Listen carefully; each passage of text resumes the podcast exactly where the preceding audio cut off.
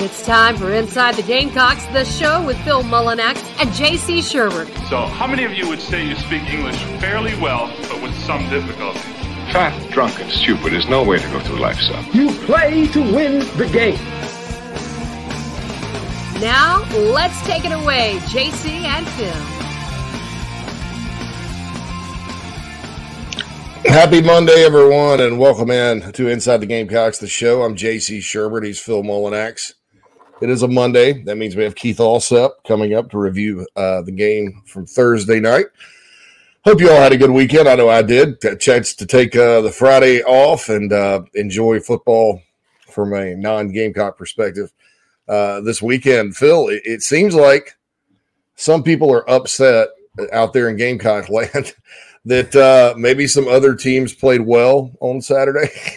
yeah, yeah, yeah. Um, we're miserable in everyone else's uh, that, joy. the, the, transitive properties in full effect. I mean, people, uh, uh, the great escape Georgia had against Missouri uh, certainly was an eye opener, uh, I think. But uh, I, I, I, I know this. Every game is different, so you know, I don't know what it was about Georgia going out there. Uh, that's a place where they've kind of struggled at times through the years. Um, it surprised me because Missouri, I don't think, has played very well this season uh, at all and was coming off that tough loss to Auburn.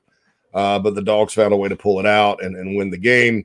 Uh, Missouri's defense, I thought, played really, really well uh, on Saturday. Uh, I think that was a point of contention. I think watching Kentucky give the game away to Ole Miss. Uh, they should have had it. I mean, they were down and came back. And, you know, man, you look at some of their perimeter players uh, like Barion Brown, Dane Key, uh, those freshmen. I think those are guys you're going to be hearing about uh, for a long time in Lexington. Chris Rodriguez is back. Uh, but uh, I'll say this about Kentucky just off the top of my head, and then we'll talk a little bit about SC State, Phil. Mm-hmm.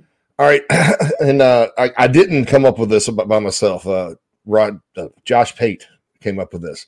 They called Kentucky uh, a couple years ago a spider web team. What they do, you, you, look at their box scores, it's never all that impressive. They, they're never up, you know, 500 yards of offense or anything like that. They do hold the ball. um, they usually have a couple of turnovers. Uh, statistically, they they don't always win that, you know, the stats. But what they do is they get you into their web of play, and, and you end up having to play their game, uh, and they can beat you like a spider. they, they, they uh, so they they wrap themselves around uh, around you and, and, smother you to death almost. It's kind of a it's a weird thing, um, but they do have some playmakers. And I thought Ole Miss once they got up and had to settle for some field goals in the red zone, and then uh, kind of an ill-advised fourth down. Uh, I mean, I, I, guess you don't kick it in that situation. They would have only gone up six. Uh, but uh, and then fortunately they got the turnover at the end that uh, saved the saved the day for them saving saving the day like Ghostbusters. Yeah. yeah. their defense stepped up and just put a stop to it, and it was over. yeah, and then that was that. okay. um, so you know, thought that uh, you know thought that they did look good. I think they look like a really good team. Uh, like I said, I think uh, my guys are right. Uh, they're not what they have been on the offensive line. They don't rush for bushels of yards, but they're very effective at it. Uh, and then Levis can get it out on the perimeter, and uh, it hurts you a little bit. So, uh, not an easy task. Uh, today's poll question, obviously, uh, is related to the Kentucky game. Uh, will the Gamecocks cover the 11 and a half point spread? So far, the no's have it 68% yes, or, or no, 38% uh, yes so far. So, not a lot of great feelings out there in Gamecock land today, Phil, as we head into Kentucky week not even cautious optimism you know i mean i think everybody's just I don't know. There's there's a sense of down about the season already, which I, am not there. I mean, it's still a little, it's still early. You know, we just played what a quarter of it at this point. Yeah. Uh, but we got a big game coming up in Lexington, so I mean, might as well stay positive until you know time to not be positive comes. I, that's, I, that's not Saturday. I agree, and uh, just wanted to say thanks to Curse Light for the I Help Consulting mailbag. Sent me a, a big PBR sign. Uh, yeah. Is that the is that the new way? Yeah, Indeed, it is. Yeah, that's the new It way. is a yeah. picture of the new way. I'm definitely saving this to my desktop. All hail the new way bar and grill in, in Spartanburg, uh-huh. South Carolina. Um, you know, yeah, SC State game. I, I thought uh, again it was a little bit of a slow start. Um, I guess I'm a little different in the sense that Phil, I, I, I sort of thought I didn't really have a, a big problem with the play calling or uh, how the offense was run. I think they basically kind of did sort of the same thing they did against uh, against uh, uh, Charlotte. It was just kind of it, it was a more balanced attack. I, that's kind of what I was looking for out of the game. Uh, mm-hmm. Spencer Rattler spread it around to a lot of different receivers. I don't. I don't think the interceptions were his fault uh, uh or a bad play call either. I, I, don't think it was coaching or him. I think it was just a both of those were kind of just unfortunate.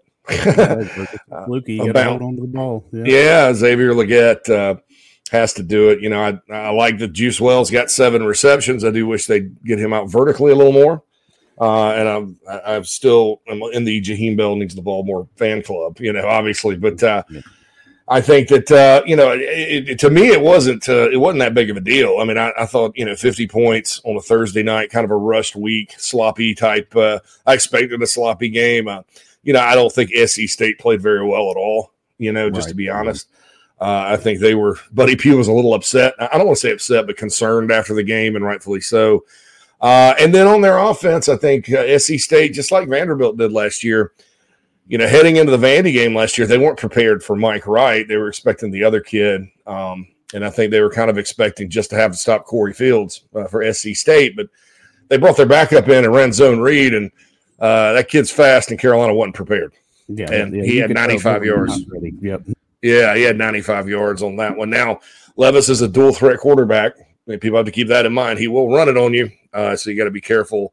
Uh, and cer- certainly have all your I's dotted and your T's crossed heading into Lexington this weekend. But you know that was kind of the disappointing thing about about Thursday night uh, on defense is that, that there was that element of surprise and, and the Gamecocks kind of got caught with their pants down. But I I totally understand. You know you're not going to probably rep that a whole lot uh, in a short week and you know, he hadn't played a whole bunch uh, until the other night, and uh, it did seem to get SC State's offense going a little bit. And keep people got to keep in mind too, uh, in games like that, you you once you get up a certain amount, you're rotating guys in constantly, so you don't really know who who was even on the field when some of those plays busted.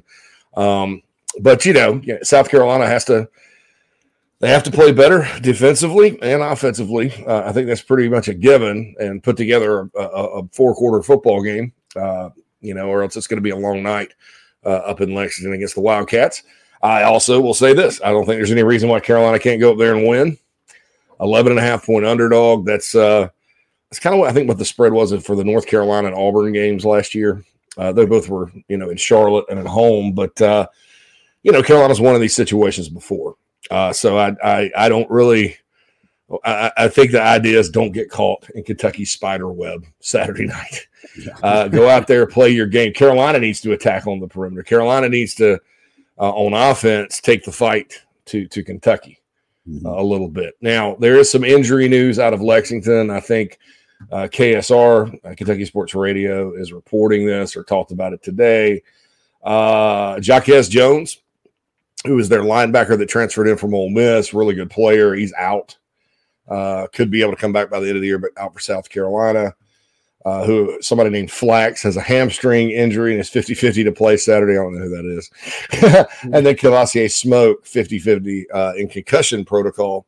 Um, you know, Jones is, is part of a, a, linebacker group that's really good. I mean, there's not going to be a guy they put on the field that's his, at his level. Um, you know, so that could maybe help make their defense less good Saturday night. Um, uh, that's the strength of that defense too, is their linebackers, and then their mm-hmm. offensive line is, is a work in progress. And then, you know, we all know who Smoke is. He's been up there for like 28 years. Uh, I think he's uh, uh, probably older than Brad Johnson and Sherrod Greene for the Gamecocks, uh, but he's there still. And uh, you know, if, if they hadn't gotten Rodriguez back when they did, the smoke injury would be very significant because they don't really have another back uh, right. like Smoke and Rodriguez. So, uh, and I, I, didn't think Smoke played great against Ole Miss. I thought Rodriguez was really a big difference in that one, uh, even though his his stats just weren't weren't great, you know. But Ole Miss has a pretty good run defense. You know, South Carolina needs to go up there and, and stop the run and pressure Will Levis and uh, you know make him uncomfortable and, and, and just like on offense, take the fight to them right? Yeah, exactly, exactly. and he and he was still effective, even though it just you could tell it was his first game back. Yeah, yeah, sure. He's going to be ready to go Saturday night. All right, Nana's Porch chat boxers, they're already there and uh, getting fired up, getting all lathered up, getting ready for that Keith Allsep segment coming up at noon. Um, mm-hmm. Lance says, in early, how we doing? How we doing, player? That's Lance player. player. Uh, uh I think I'm just going to call him player from now on. That, that could be his. Mm-hmm. All right, what's up, player? Uh, Doc uh, Doc said, "Good morning from Western North Carolina. What a weekend of football! Having our game over with made enjoying Saturday at home much easier. Yeah, you don't get the stress. I mean, there's yep. no there's no stress. At the same time, you know, uh, I do kind of miss Saturdays. You know, the the anticipation of a night kickoff on a Saturday. Uh, right. But we but it would have kicked off at noon, so they would have been over quickly anyway. Mm-hmm. Uh, good morning. I hope I don't get blocked like Brad. Did you see that over the weekend? Uh, Brad Crawford showed a screenshot of uh, Marcus Satterfield having blocked him on Twitter. He's like, I don't know when it happened, but it did. Do we think that it's? Do we think that's actually Marcus Satterfield doing that, or? Well, he had the check mark, so I mean, it, it yeah, I mean, yeah, yeah, that's his account. I just, oh, I, oh, I say, who's running the? Yeah, he doesn't tweet that much, so. No. Uh-uh. Uh, I thought, yeah, I did notice he got blocked. I think Keith got blocked by Marcus Satterfield as well. Uh, I don't think I'm blocked, not not right now. But I, I haven't I haven't put any criticism on Twitter though. I mean, I, have been trying not to do that this year. I think I said one thing about the D line during the Charlotte game that, that there's really no excuse, and uh, and they played better, so that was it. But yeah, uh, inter- Jimmy Lindsey then. interesting times, you know, interesting times when the OC is blocking media members on Twitter. That's uh, interesting. I just uh, I think that's pretty interesting. Uh, Doc laughs. Daniel says, "Good morning, fellas. Good morning, Daniel." Krager says, "I'm already having Chris Rodriguez flop sweats." Yeah. yeah. Carolina has not been that successful stopping him, but hey, there's a first time for everything, right? Mm-hmm. I mean, and that's the thing. You know, you, you got to realize, like, look, okay, Kentucky you can watch Kentucky this year and watch Carolina this year through five games each and go, man, this is the same story. It's setting up for the same storyline. You know, it's going to be a frustrating game where you walk away and, you know, Carolina loses and you go, man, they have their chances to win. And uh, it, it's just been nine years of frustration against this group. Even the game Carolina won in 2019 Kentucky just absolutely did not have a quarterback. They hadn't figured out yet to put their receiver at quarterback, which they did, and ended up winning eight games and, and the belt and the whatever the bowl in Charlotte was called then. I think it was Belk then. They beat Virginia Tech. So right, yeah. uh, Carolina avoided that one. uh, that that bunch of torture. But um, yeah, it's uh it's a, it's an interesting group uh, for sure uh, th- this year at, at, at Kentucky and um, uh, but the thing is, you, you, you got to understand every every team's different, every year is different, every game is different. Uh, I don't think probably Missouri's fans weren't giving them much of a shot against Georgia, you know, based on their body of work. And look at what happened. Um, you know, Kansas State lost to Tulane a couple of weeks back. I think I think we're starting to realize that the Wildcats are a pretty dang good football team. Mm-hmm. Uh, the whole state of Kansas is pretty dang good, right? Yeah, right. um, they both are uh, are doing quite well. Game day is going to Kansas. yeah, going to KU, Rock Chalk Jayhawks. So, yeah, I mean, you got TCU blowing out Oklahoma. Nobody saw that coming. Uh, you know, I I think that certainly, you know, if you're a Gamecock fan, uh, Clemson coming back and beating NC State was probably not something that you relished. But I and I have to say that one didn't surprise me. At home, at night, uh, it's NC State, which is you know, until last year had kind of a a rough go of it against Clemson. You know, the matchups were there. I thought Clemson played their best football game. And, you know, and if you look at that team compared to a couple weeks ago, you know, Clemson's gotten better. And, and that's what football teams, you're either getting better or you're getting worse. Okay. Mm-hmm. And so I think South Carolina the last two weeks has gotten better. And I'll, I'll say this I completely understand the, uh, the level of competition. There, there's no doubt. I'm not giving anybody any uh, awards or saying the Gamecocks have arrived because they won those two games. Uh, but I've said it before, you know, fans and analysts and, and, and those of us that talk about it all the time and want to analyze it all the time, we look at things a lot differently than the players. You know, the players you know, it doesn't matter who you're playing, you're, you're out there playing football and you want to do the best you can. And I think anytime you have good things happen during a football game, there's some carryover there, you know. Uh, and they're not looking at it like, oh, we just played SC State and you know, 50 to 10 is not good enough. uh, you know, that kind of thing. Oh, well, the offense didn't go off to a good start. They're, sitting there going, man, I, I had another touchdown run, or man, I got another interception, you know, and man, things are really starting to come along. So, you know, I, I think what you got to do is build on that. You know, there's all kinds of recent trends that, that tell you South Carolina doesn't have a shot uh, in this game. Uh, you know, uh, run defense for Carolina has been abysmal at times. It's on the road you know, Carolina struggled there quite a bit. Excuse me. Um, and uh, so that's uh, you know, I, I get it. I, I get the, the every reason in the world to say, oh, Carolina's got no shot here. Uh, but uh, I will say this, I, uh, you know, not trying to sunshine pump or anything, but I, I, I think this matchup is a little bit better that people think if the Gamecocks will just go out there and play their best. Uh, you know, I, I just uh, just one of those things. Rob says, "Morning, JC, Phil, and viewers." Unlike what I've seen from a lot of Gamecock fans, I'm extremely hopeful for this weekend at Lexington. There's a chance. I mean, look, man, South Carolina's got to go. Their playmakers have to make plays, right? Yeah, and their right. leaders have to step up. And they and there's all the, the physical nature of it. You know, Kentucky is gonna. I mean, they might may not be as talented in the trenches, but they're still a, a very physical football team. They're going to line up and play some smash mouth try to run it all over you. You got to be more physical. Uh, Hunter says defense is going to be as healthy as it can be going into Saturday. How does everyone feel about the UK game? Mm-hmm. I feel pretty decent. I mean, I you know I can't say it'd be dumb of me to sit here and say I expect Carolina to go up and win. You know that game, but uh, I feel like it's doable. You know, I, am and I'm not trying to. Kill. I thought Kentucky, uh, Kentucky actually surprised me, Phil, with how they stayed with Ole Miss. Yeah, they did. I mean, uh, it, it worked out well for them. I mean, Ole Miss is a great, you know, rushing football team, and everybody kind of thinks that they're throwing the ball all over the yard, but they got one heck of a damn running back, don't they? that freshman, he's a freshman, fr- freshman's good. I mean, I mean, he's like you know, because Zach Evans is good, really good too, mm-hmm. and so Zach comes in, and then uh, so you can't you kind of think, well, they got they got Zach they got Zach Evans, but uh, that's um, he's only part of the duo there, right? this other guy uh, is really really good, um, you know, and uh, I, I you're right about Ole Miss. That, that's one of the things I like about the Briles, uh, the, the Briles tree system. Uh, and I talk about that a lot because those systems uh, enable you to run the ball with your strength as at running back. Heck, You can line up and run it. You know, if your yep. strengths at quarterback and receivers, like it has been uh, for Ole Miss, you could line up and chuck it all over the yard. It's it's just one of those things. Quinshon Judkins from Pike Road, Alabama.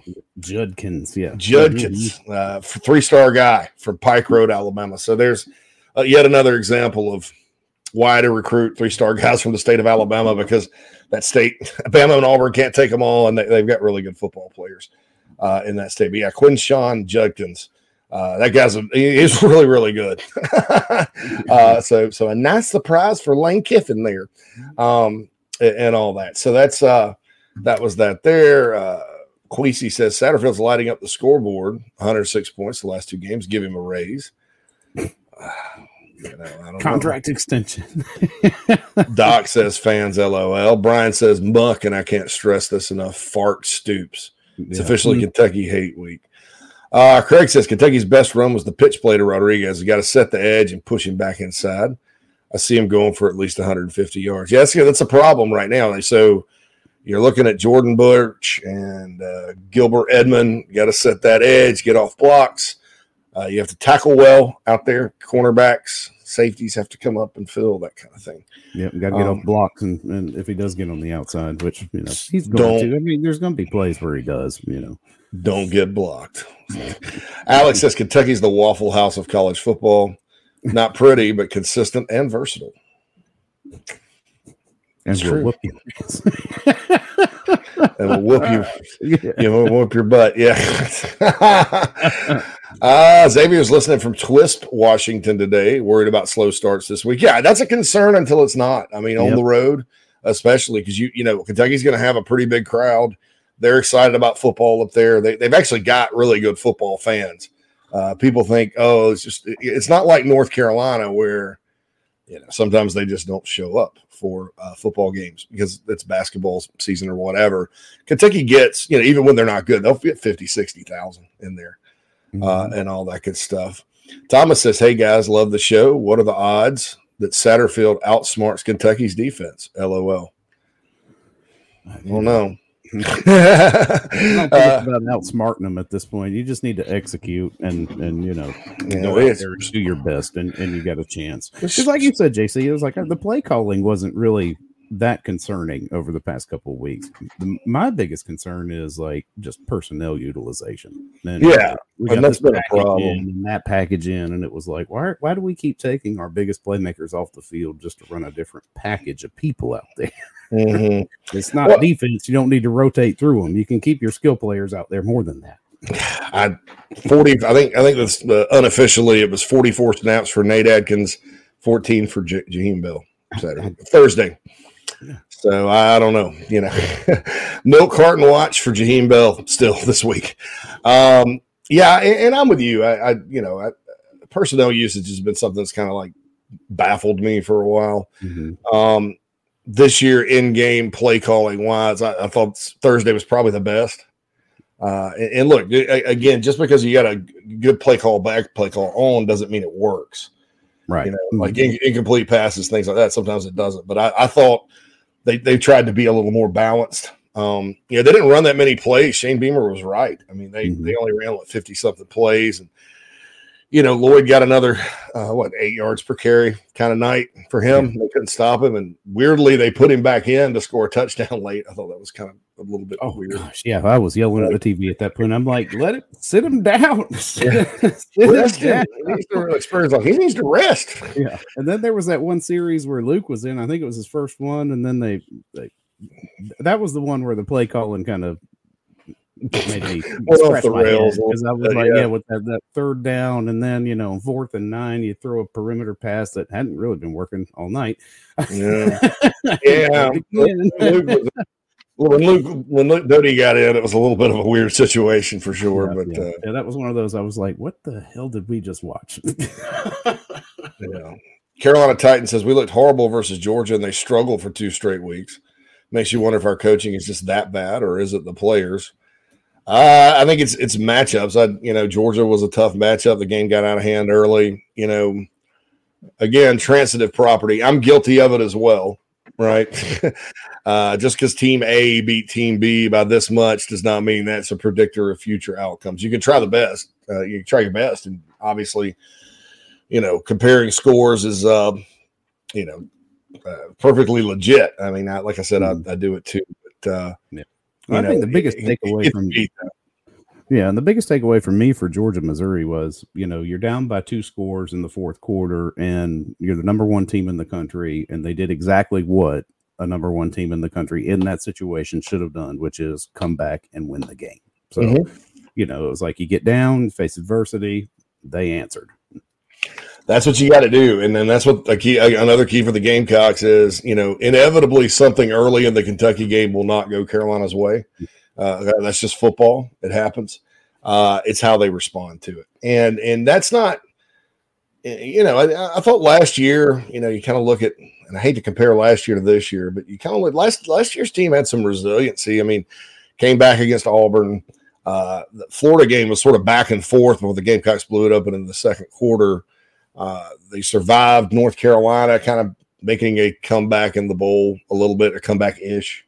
So they're resilient. I mean, I, I just, you know, on the road at night in the SEC has not been a winning formula for this team for a while. Uh, and so, you know, you got to come out and counterpunch if you're the Gamecocks. Otherwise, it'll be another blowout loss uh, on the road, and everybody will be even more upset next week. Oh, Uh, and then there's an open date. You got two weeks, two weeks of misery. You know, Mhm. Xavier said there were suspect play calls Thursday, but as a whole, it was pretty good. yeah, some, I mean, you know, Um, just some of them to scratch your head, but, uh, you know, who knows? Carolina Titans says Kentucky could give our defense problems. Their passing game can be an issue. Absolutely. Uh, perimeter, Barion Brown, Dane Key, uh, the kid they got from Virginia Tech, all good Mhm. players. They, I think they actually, uh, well, you can't you can't replace Wan'Dale Robinson, right? Because uh, he's special. But uh, I think they actually have more options uh, in the passing game this year than last, when it was just kind of like, okay, well, you can probably try to, you know, shut down Wan'Dale and and, and you're good. Uh, and they had another guy too that's pretty decent. But uh, th- this year, I think those three guys are studs, and I think they they are very problematic. Uh, Hunter says good thing is Darius Rush, David Spaulding, and Cam Smith are all fully back. That's true. Uh, they've they've missed David Spaulding a little bit, just some first spot duty and, and all that. Um, won't have 24 and 25 getting put on top of a fire. That's true. mm-hmm.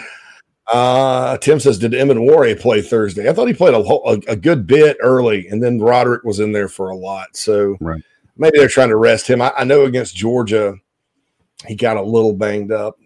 Uh, so maybe they're trying to, to do that. Uh, and it wasn't yesterday, it's Thursday. I'm sorry for saying yesterday. Uh, Lady Bree, uh, Titan, our DBs will need to play great, especially when Levis extends plays.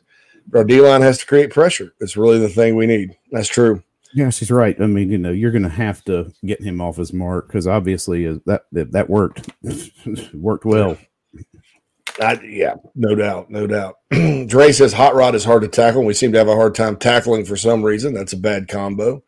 That's true breaks tackles, breaks tackles, and breaks tackles, and finds a way to fall forward too. I thought, um, you know, is he as good as Rocket Sanders at Arkansas? That was a question I had. Boy, Arkansas broke my heart yeah. on Saturday. Man, uh, Alabama gets way up. Here comes Arkansas coming back. And then here comes Alabama with their backup quarterback, like he's like looking like he's Michael Vick just taking off for touchdowns. Like, oh my god, must be nice to have that kind of depth, you know? Right. Uh, your Heisman Trophy winner quarterback gets uh, gets crazy. Uh, why am I getting out of here? My takes seem to keep coming true, but you keep saying I'm crazy. It is what it is. I don't know what that means. Uh, blah blah blah. Raheem Sprinkle. Should we shorten the receiver rotation? Stick, stick with a solid three or four so the chemistry can be good throughout the game. I don't know. I can see that. Uh, you know, you, are gonna you're gonna play a lot of receivers anyway, just because you're shuffling them in and out. But uh, I would have rather seen that long ball go up to, to, to Juice than Xavier Xavier Legette, and that's nothing against Legette. It was just uh, it was a freak play. You got to hold on to the ball in that situation, but that could happen to anybody. Um, Rob says, "Oh yeah, I forgot to put where I'm from, Darlington, South Carolina, but listening from Decaturville, Tennessee." After getting out of an active duty situation, I married a beautiful woman from Tennessee and now live here. Well, congratulations. Tennessee's a great place to live. Oh, yeah. Uh, Rob, Rob, then he follows up with I miss home. um, and blah, blah, blah. The pick I tagged JC and Phil on Twitter about our stats versus Kentucky and also the swing passes and the Beamer Sunday press conference. It's all there. If you don't see our progress, you're simply jaded. I mean, I, I, I am with you sort of on that. I, I get, uh, like I said, I understand the level of competition, and, and it wasn't good. But mm-hmm.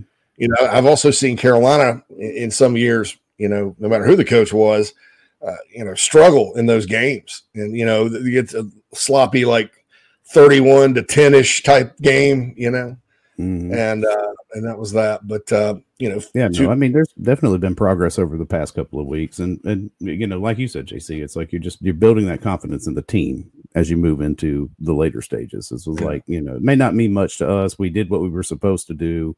Uh, but the team is going to feel really good after the past couple of weeks because exactly. they are. I mean, there's incremental improvement every week. Um, and then, and with that trend being all year long, then who's to say that it's not going to continue on Saturday? Yeah, yeah. Who's to say? you know, because it's one of those things. Um, Queasy says the bad game against Georgia was because of the hangover from Arkansas. Had we played Charlotte the week before, the Georgia game would not have been the dumpster fire it was. Maybe, maybe that. That's maybe the case. Krager says Bell is going to transfer. Don't know. Um, Saunders says it seems I'm being pedantic but the only drive I was happy about was the first offensive series of the second half. Other than that, wasn't impressed. Wasn't bad, but didn't wow me either. And yeah, well, they just lined up and ran the ball. Yeah. and then short, it was the same thing they did against Charlotte. They just lined up.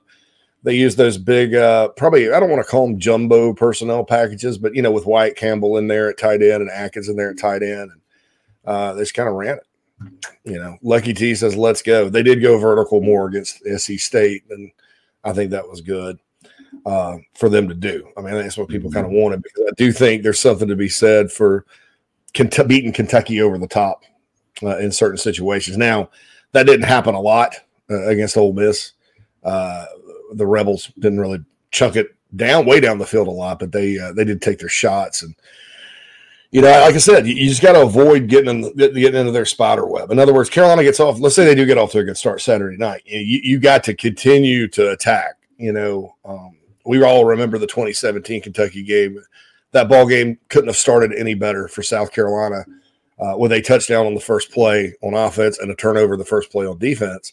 Uh, but you missed an extra point and, and you missed a field goal, and that zap momentum, and then Kentucky got you in the spider web and ended up winning 23-13 um, and that was that was very disappointing you know they got because they don't you know they'll just sit there and kind of plug away uh, and the next thing you know your, your nice little lead is down to nothing and, and they've got the momentum right so you know and uh, they got to they got to get better carolina does uh, on the defensive line so i agree with you there Craig. four sacks in five games from this dominant defensive line give me a break yeah, not enough. Yeah, they got to they got to play a lot better. They got to play a lot better. So, anyway, first segment went by pretty well. Don't forget Keith Allsep at the top of the next hour to give his take on everything, and continuing on with uh, Nana Sports chat boxers uh, and some stuff from the I Help Consulting mailbag right here on a Monday episode of Inside the Gamecocks, the show.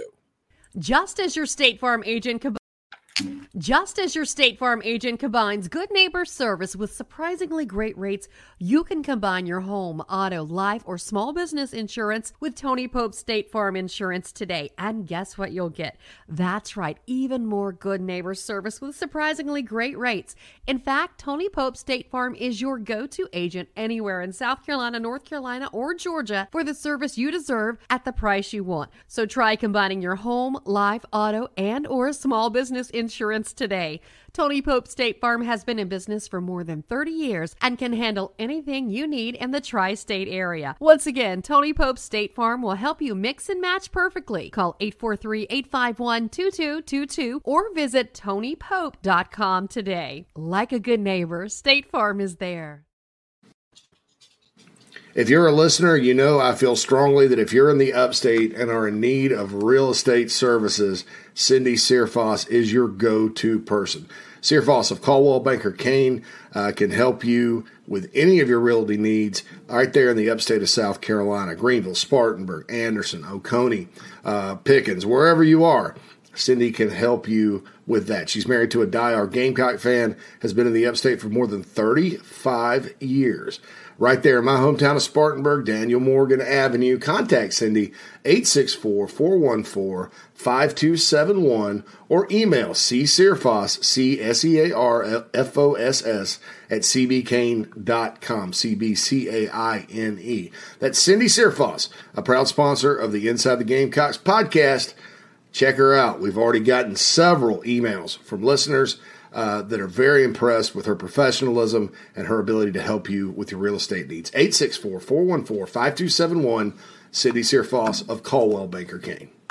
If you're looking if you're looking to sell or buy multifamily property right here in South Carolina, the Bergeson team of REMAX at the Lake can help you get to closing fast and easy. Adam and Derek Bergeson both are very proud Gamecocks and are more than happy to assist you with any of your commercial real estate needs all across the state. You can email Adam at abergeson at remax.net. That's A-B-E-R-G-E-S-O-N at remax.net to get your next deal underway. The Bergeson team, proud sponsors of Inside the Gamecocks. Justin. Family vacation. Family vacations, a new car, a new boat, all cost money, but you don't necessarily have to make more to afford any of that if you can save cash that's flying out the window now. I Help Consulting can help you finally get the kids to Disney World, upgrade the minivan, or drop that new boat in the water next summer. Let Daniel and I Help Consulting consult with you. No fees, just savings. You pay them a percentage of those savings. Save on essential services, credit card fees, you name it. Let them find it. These folks are incredible. iHelpConsulting.com. How can I help you? Attention, attention, golfers of all ages and skill sets.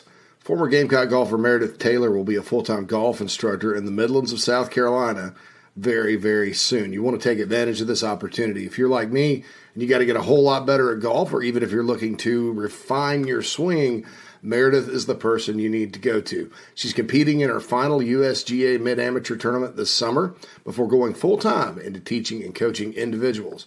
If you're in South Carolina, Meredith will be conducting in person golf lessons at the Country Club of Lexington. Half hour, hour on course. She'll play 9 or 18 with you. If you're out of state, though, this is really exciting. She'll be conducting virtual lessons. You can send in your swing for her expert analysis. Also, in November, she'll launch an online course with video instruction for all ages and skill levels. Meredith has 20 plus years of knowledge, former SEC golfer, all of that. So contact her on Twitter at Mer Taylor, at M E R T A Y L O R, or go to McKellarEnterprises.org. McKellar spelled M C K E L L A R, Enterprises.org. Her email's on the website, so you can connect with her for any other questions. Go get your golf game in order. Take advantage of Meredith Taylor and her services. Yep, time to get back to the show. Shoot. All right, my man. Welcome back, everybody. Inside the Gamecocks is presented to you by Manscaped. Remember, use the code Big Spur for 20% off and free shipping at manscaped.com. And the first hour of the show is presented by Cindy Searfoss Realty at Coldwell Banker Caine. Uh, give Cindy a call for all your upstate real estate needs. 864 414 5271. All right. Thank you to Cindy for being our sponsor here. And like I said, big fan of Cindy Sear Falls, Coldwell Banker Caine. She's got the first hour right here on Inside the Gamecocks show, along with Manscaped. Be sure to get your your Manscaped on uh, and help us out with that. The iHelp Consulting mailbag. Uh, two ways to get into the mailbag. You can tweet to at the Big Spur Pod, or you can uh, email inside the Gamecocks at gmail.com. And Phil, we got a uh, a, a question, uh, a couple of questions from Gamecock Pastor. How about that?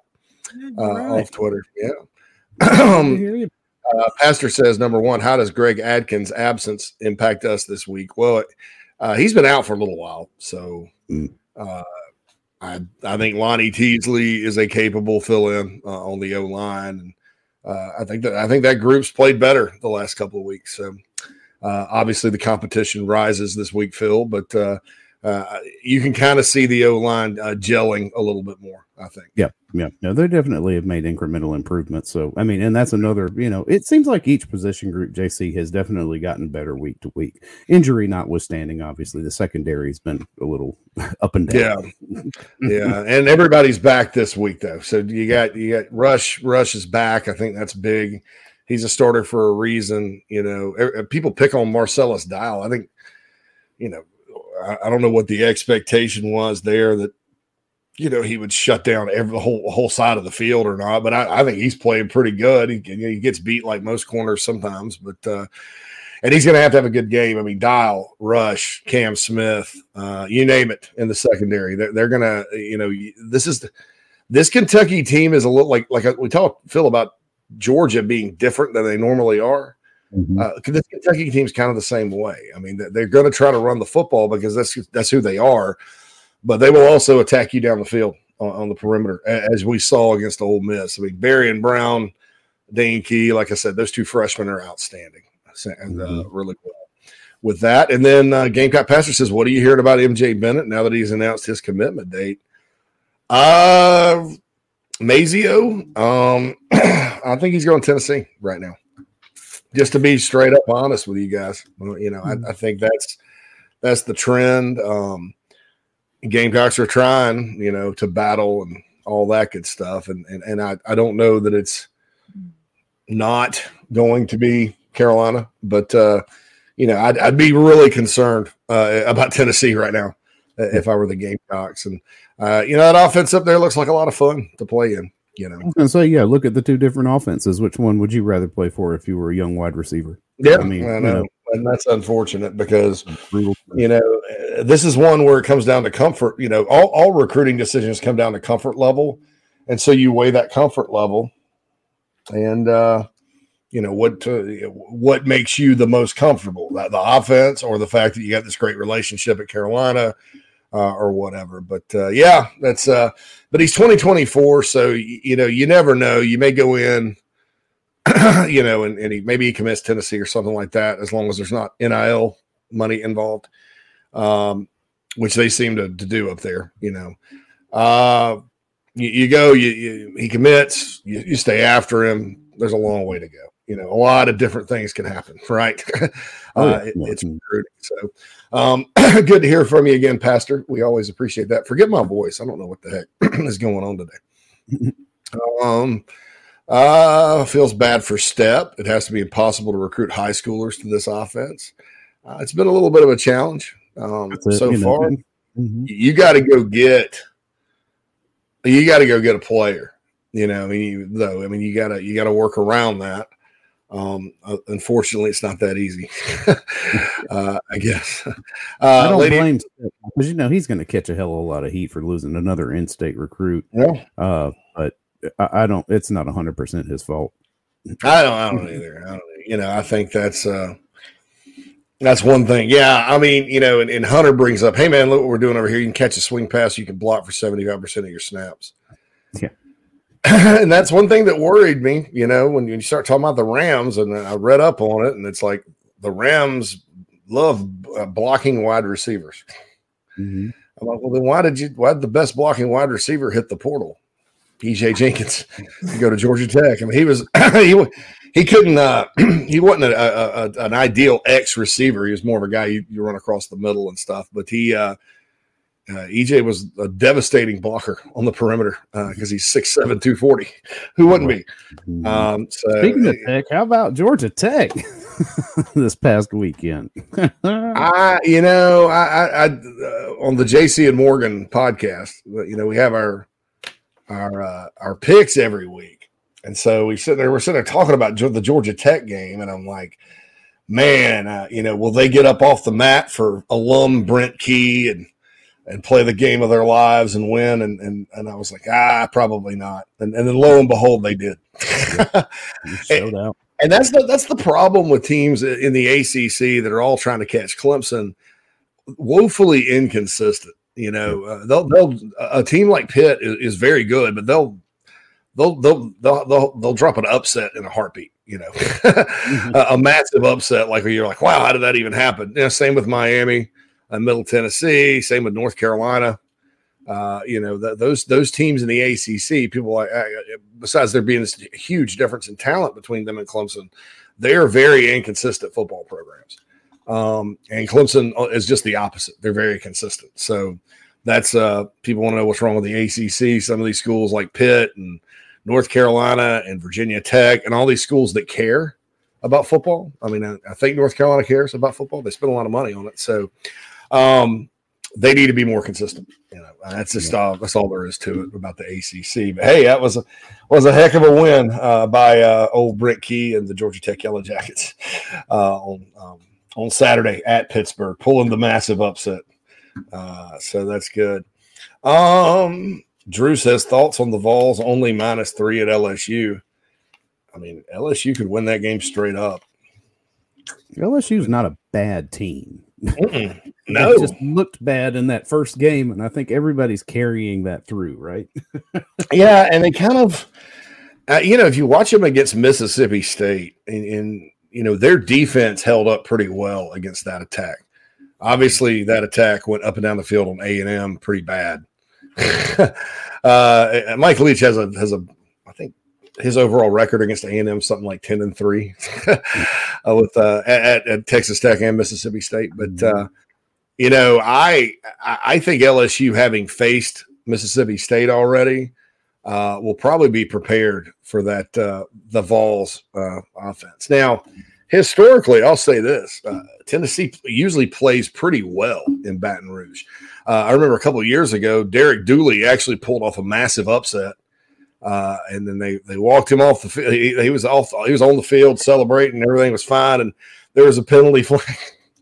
poor poor Derek Dooley.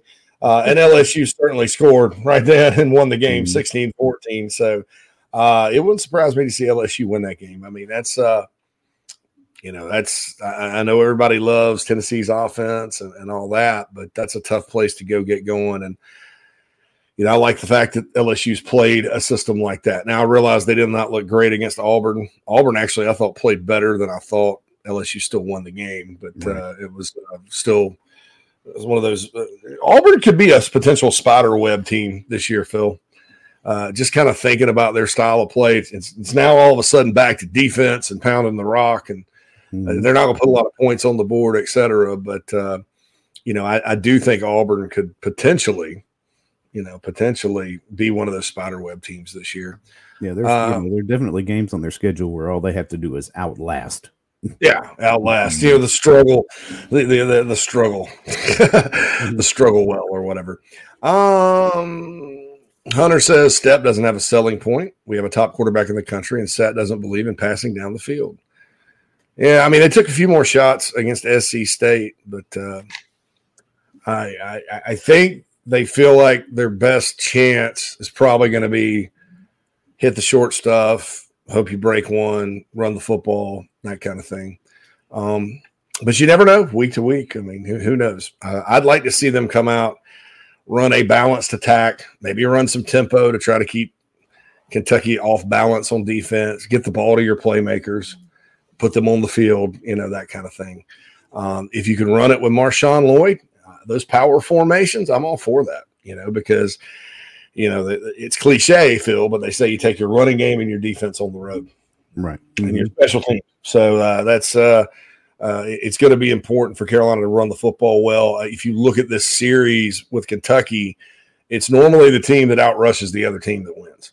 Uh, yeah, the one game, the one game Carolina won in 2019, they outrushed them, you know, and shut them down on, on the run. Uh, the one exception was 2014 uh, that was a game Carolina was up two touchdowns and blew. uh, the Dylan Thompson pick six game, uh, 45 38 was the final there. Uh, Mike Davis had a huge night rushing the ball uh, up in mm-hmm. Lexington that night. So, uh, you know, that's the thing. Um, yeah, a two, the 2009 LSU game, Vols had 13 guys in on defense at the time.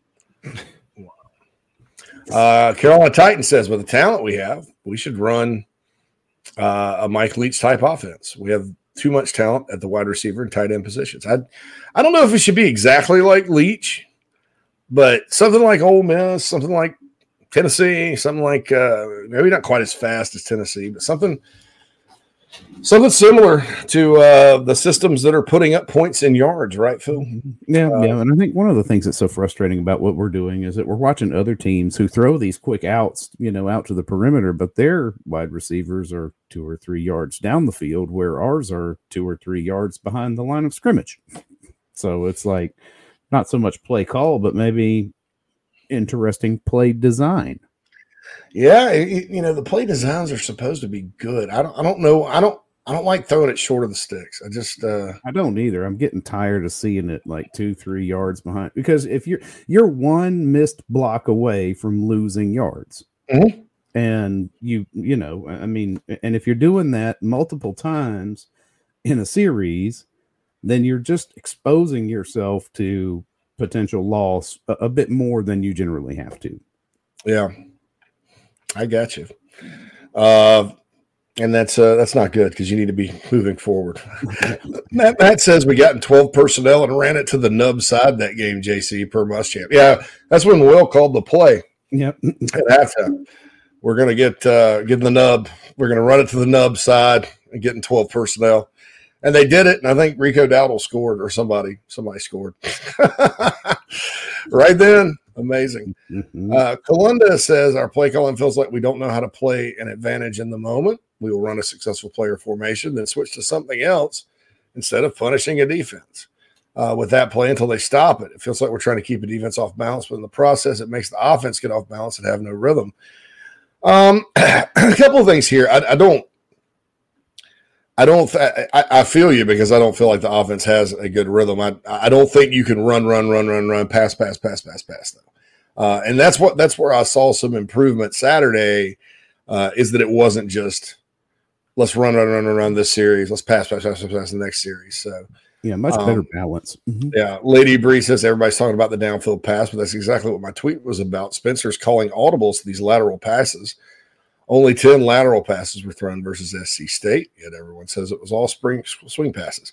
I, I, I think it's more of like a sh- the short passing game, I guess. Mm-hmm. Uh, and, and, I think some people are frustrated. I mean, I don't want to use the word frustrated. If if I had a preference, I guess, um, I would, uh, you know, I'd prefer to see Juice Wells get laterally more. They seem to like to to to throw it to him short and see if he can go make a play. But I I think the guy can get downfield, you know, in a hurry right. and uh, mm-hmm. make plays in that department. Uh, 76 is I, I could see Lloyd and and Christian Beal-Smith uh, tagging Kentucky pretty good if we give them the ball and block a little, mix in some decent passing to keep them honest and beating Kentucky's realistic. Yeah, look, it has to be alarming if you're Mark Stoops that uh, you know Kentucky's run defense is is not as good as maybe it has been in years past.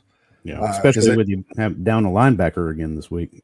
yeah, Jaquez Jones probably won't be playing, and uh, he uh, he's really good. Transfer from Ole Miss. He and Square, and I mean they've got their linebackers are really really uh, elite. But you just don't replace Jones, though. I mean, you know, I don't know who they have behind him, but you just don't you don't replace him. So, you know, yeah, you kind of look at the game Saturday uh, in Oxford, and you know, man, you, you sort of got uh, you, you got ran through and around and over 186 rushing yards.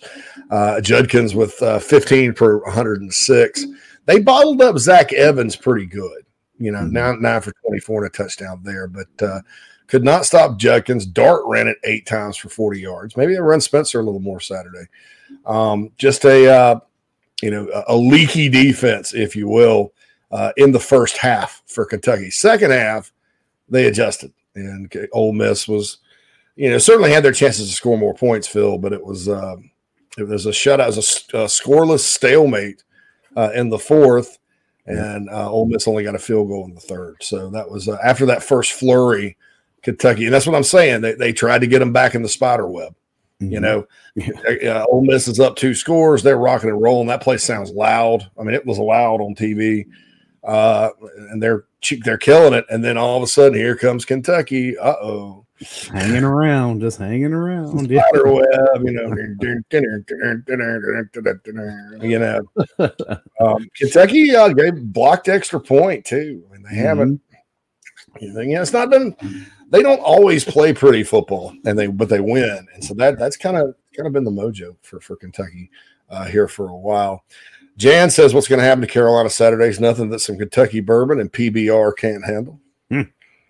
Looking forward to catching up with Jan this weekend in Kentucky. Uh, it'll be fun. Uh, Rakeem says if we win this weekend, we would be like a lot of teams at four and two. That's true. Right. Yeah. Mm-hmm. Uh, you know, you, you, you, you, find a way to beat Kentucky. And like, there, there's no, I think one of the big problems with, Saturday, Phil, is, is Missouri looked really good and gave Georgia all they wanted. And so they, they're coming up. Kentucky had a good run of it at Ole Miss. That game was close you know, people look around and go, "Oh my goodness, there's Vanderbilt look is, is an improved football team, and they got to go there." And so everybody looks around and kind of goes, "Oh my gosh, you know what's going to happen with the Gamecocks?" Uh, you know, uh, we've all been through these seasons before, and we all mm-hmm. know that it doesn't stay the same. you know, you, you, you don't you're not freezing October first, Han Solo style you know, and uh, and and you know, and there he is. So, um, Lady Bree says Spencer read the D and took the under. Audible to runs and short passes two times because everybody expected him to show off the arm and play back. That's what he's supposed to do. And his game management and skills and short and medium passing decisions and accuracy were the things killing us most. I think the failure to establish the run uh, is probably killing them or, or killed them the most early right? You're right. Mm-hmm. But what what they seems like they've done is gear it down a little bit to where you know, yeah, you're going to hit the short stuff and try to sustain drives and, and things like that. But, you know, Lady Bree makes a good point that, that uh, you're supposed to take the underneath stuff if it's open. You know, everybody everybody kind of plays back, and you got. Uh, but same time, I you know, I'd like to see them attack the middle of the field at some point. I know that's it's just so frustrating. It was like mm-hmm. just if you want a quick hit or do a little slant or something, and just get yeah. I don't know. Works well off the play action when you can get the linebackers to cheat up and somebody's just streaking down the middle of the field. But I don't know. Yeah. Yeah, yeah, middle of the field. I, I don't know why we hadn't seen like Stogner across uh, over the middle or something like that. I don't know. Mm. Maybe they're saving it for Kentucky, right? Quantrill says, I hate the national narrative when it comes to Spencer's turnovers, Spencer Rattler. It's almost like they don't watch the game. Yeah, I just don't.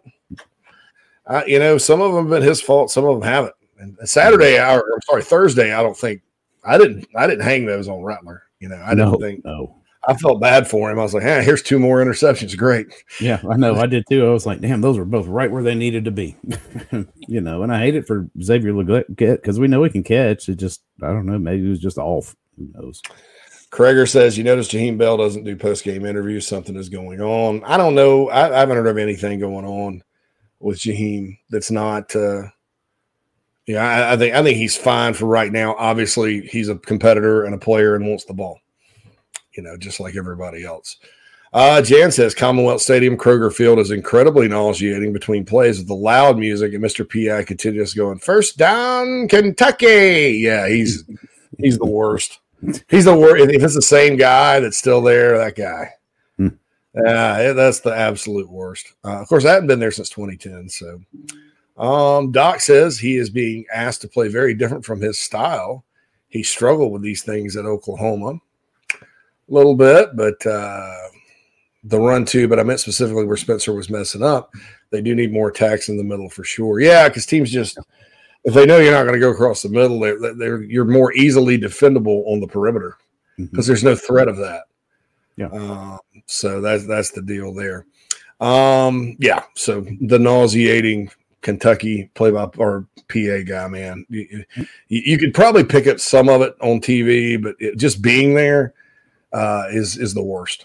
I mean, it, it's it's it's it's very very annoying. You can hear how irritating it is on the radio call. Yeah, better First than TV. down, Kentucky, and he's, he's But I'm not there listening to that. got kind of a unique voice. You know, it's like a you just kind of I don't know. You you expect him to kind of pop out and I don't know, do some putting on the Ritz or something. And, and I like, well, what was that movie where the, the alien puts on the Ritz? Uh, anyway, I, I, I, Oh, Spaceballs. Spaceballs. If you've got the, yeah. Uh, Jaheim's mom has publicly voiced concerns about him not getting the ball. Yeah, people need to stay off social media. But yeah, I mean, I look, I'm not, I'm not saying Jaheim uh, doesn't deserve the ball. I mean, he does, and and you know, you only play him 14 snaps. I mean, it just, it just seems like you know, it just doesn't seem very likely that he is like not one of your best players. Let's just put that put that out. Personnel utilization. 76 as Kentucky just isn't scary. They're very beatable if we play together with consistency in the run game and can control things, then make opportunistic pass plays and use midfield passing. So that's uh yeah.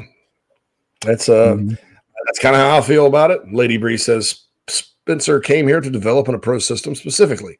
I really need to get this audio file uploaded. Uh, I don't know. I Well, we remember what he said during the preseason that, you know, and one of the Yeah. things we loved about Satterfield was that he was going to be, you know, more pro, pro football ready. I just think, you know, that sits, it's hard to stomach that when we've lived through, you know, the last era we did where we're putting guys into the league and the team itself is not producing Yeah. a whole. I know? almost don't like, want to hear about the NFL anymore. I don't. you know? either. I'm so tired of hearing about that. What I'd like to hear is, oh, hey, we're running an offense that's geared around our playmakers, and look, we're winning games. Yeah. Uh, lady says Bell has had drops in key situations. That's on him. I don't remember what, what when did he drop a ball? When did Bell drop one? I think he may have. I think I maybe in remember. Charlotte game, maybe He may have had a um, drop. I remember there were a couple of passes defended in the Georgia and Arkansas games, but I don't Yeah. think that was on him. That's just you know good defense. Uh, lady says Stogner's out playing Bell in this system. I, well, well, well, here this is my contention on it. My problem with it is no, it should never be Austin Stogner or Jaheim Bell. Uh, and, and these are Satterfield's own words that Jaheim Bell's not a tight end. Uh, and I think that in the bowl game last year, he did not play tight end a lot. You know, you want him to have a big game like that. You know, he doesn't need to be. I mean, I just, you know, you've got other guys that are more good traditional tight ends with the blocking, and, and Jaheim can block. Don't get me wrong, but uh, he he needs to he needs to have the ball uh, in other ways.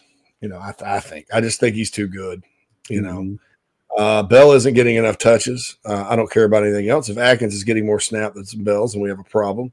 Well, it's forty four to fourteen, but as uh as Lady Bree points out, though, like you know, when when they're in that heavy set you know, you almost um, you almost can play Jaheim somewhere else, receiver, running back, whatever. Because I, I like getting at Nate Adkins out there blocking. I think he's a really good blocker, and that helps. That helps get the run game going. White Campbell too at times. Mm-hmm. Um, so he got to play a lot the other night with Trey Kenyon out, and Trey's Trey's had a pretty quietly good year too. So I think it just kind of depends on what you're going to do. Um, and uh, I, I, think Jaheim is a big play well, waiting to happen, and I think you know, you, you have to kind of not get pigeonholed with uh, using him as a and considering him a tight end. Oh, he's not as good as Stogner, so let's do that because I, I just don't evaluate him that way at all. All right, we got to get a break, right, Phil? Yep. yep, keep, yep. keep. Uh, honesty, honesty, his honesty segment coming up. uh, gonna talk with him. I'm sure he's a little more positive maybe than last. I don't know. We'll, we'll get Keith's take on everything coming up on the other side. Top of the hour break here on Inside the Gamecocks show. If you're a listener, you know I feel strongly that if you're in the upstate and are in need of real estate services, Cindy Searfoss is your go to person. Searfoss of Coldwell Banker Caine uh, can help you with any of your realty needs right there in the upstate of South Carolina Greenville, Spartanburg, Anderson, Oconee, uh, Pickens, wherever you are. Cindy can help you with that. She's married to a die-hard Gamecock fan, has been in the upstate for more than 35 years right there in my hometown of Spartanburg, Daniel Morgan Avenue. Contact Cindy 864 414 5271 or email csearfoss, C S E A R F O S S, at cbcaine.com, C B C A I N E. That's Cindy Searfoss, a proud sponsor of the Inside the Gamecocks podcast. Check her out. We've already gotten several emails from listeners uh, that are very impressed with her professionalism and her ability to help you with your real estate needs. 864 414 5271, Cindy Searfoss of Coldwell Banker Caine. If you're looking to sell or buy multifamily property right here in South Carolina, the Bergeson team of Remax at the Lake can help you get to closing fast and easy. Adam and Derek Bergeson both are very proud Gamecocks and are more than happy to assist you with any of your commercial real estate needs all across the state. You can email Adam at abergeson at remax.net. That's A B E R G E S O N at remax.net to get your next deal underway. The Bergeson team, proud sponsors of Inside the Gamecocks. Hey, man. Hey, man. Are you sick and tired of your business computer guy? Yes, he takes forever to call me back and doesn't always respond to the requests. Yeah, same here. I'm paying him good money. I constantly have issues, and I'm worried he's not backing up my network and securing it properly. Oh, I feel that, man. My head hurts, but I have a good lead on a good idea. I'm calling your boy Matthew Odom today from Heritage Digital. Heritage Digital is an IT firm that specializes in making sure your IT network runs like a dream. If you have one or 500 employees, it doesn't matter. They do it all for one monthly fee and have clients from South Carolina all the way to California. Yeah, I heard that monthly fee's low too. So I don't know why I didn't even think of that. Uh, do you have 843 699 1001 is Matt's contact number? Yeah, man, I sure do that. Or you can go to heritagedigital.com. Man, I hear they do a no cost assessment. Boy, this will help me. Yeah, I bet. I'm getting on that and encouraging everyone else to do the same. Heritage Digital, 843-699-1001 or heritagedigital.com, a proud sponsor of Inside the Gamecocks, the show. Family vacations, a new car, a new boat all cost money, but you don't necessarily have to make more to afford any of that if you can save cash that's flying out the window now. I Help Consulting can help you finally get the kids to Disney World, upgrade the minivan, or drop that new boat in the water next summer. Let Daniel and I Help Consulting consult with you. No fees, just savings. You pay them a percentage of those savings. Save on essential services, credit card fees, you name it. Let them find it. These folks are incredible. ihelpconsulting.com. How can I help you? Hey, folks. Hey, folks. JC here. I've told you about Nana's Porch over and over again. They sponsor our chat box on the show. Uh, don't take my word for it, though. I wanted you to hear from Gamecock pitcher Noah Hall about our sponsor, Nana's Porch, nanasporch.com. Go there, food truck, catering, whatever you need. Uh, take it away, Noah. What's up, Gamecock fans? This is pitcher Noah Hall. If you want some delicious food for your event, I suggest visiting nanasporch.com today to find out what they all have to offer. It's really good Southern cuisine based out of Charlotte, my hometown. I hope you guys go check it out. Go Cocks and go Nanas. What's What's up? This is Jaheim Bell with the Gamecocks, and you're now listening to Inside the Gamecock Show with JC and Phil. Welcome back, everybody. Hey, look, there was Jaheim Bell. We found him. He's right there. The uh, second hour of the show is brought to you, of course, by. Oh, let's see. Who's bringing us? Burgess team. team. Bergeson team. Commercial, yeah.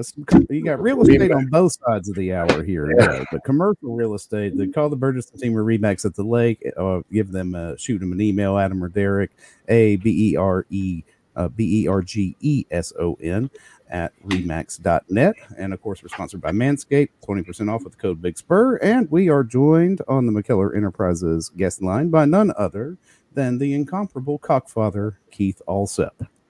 Good morning, Keith. How you doing? Hey guys, how's it going? Well, we won. that,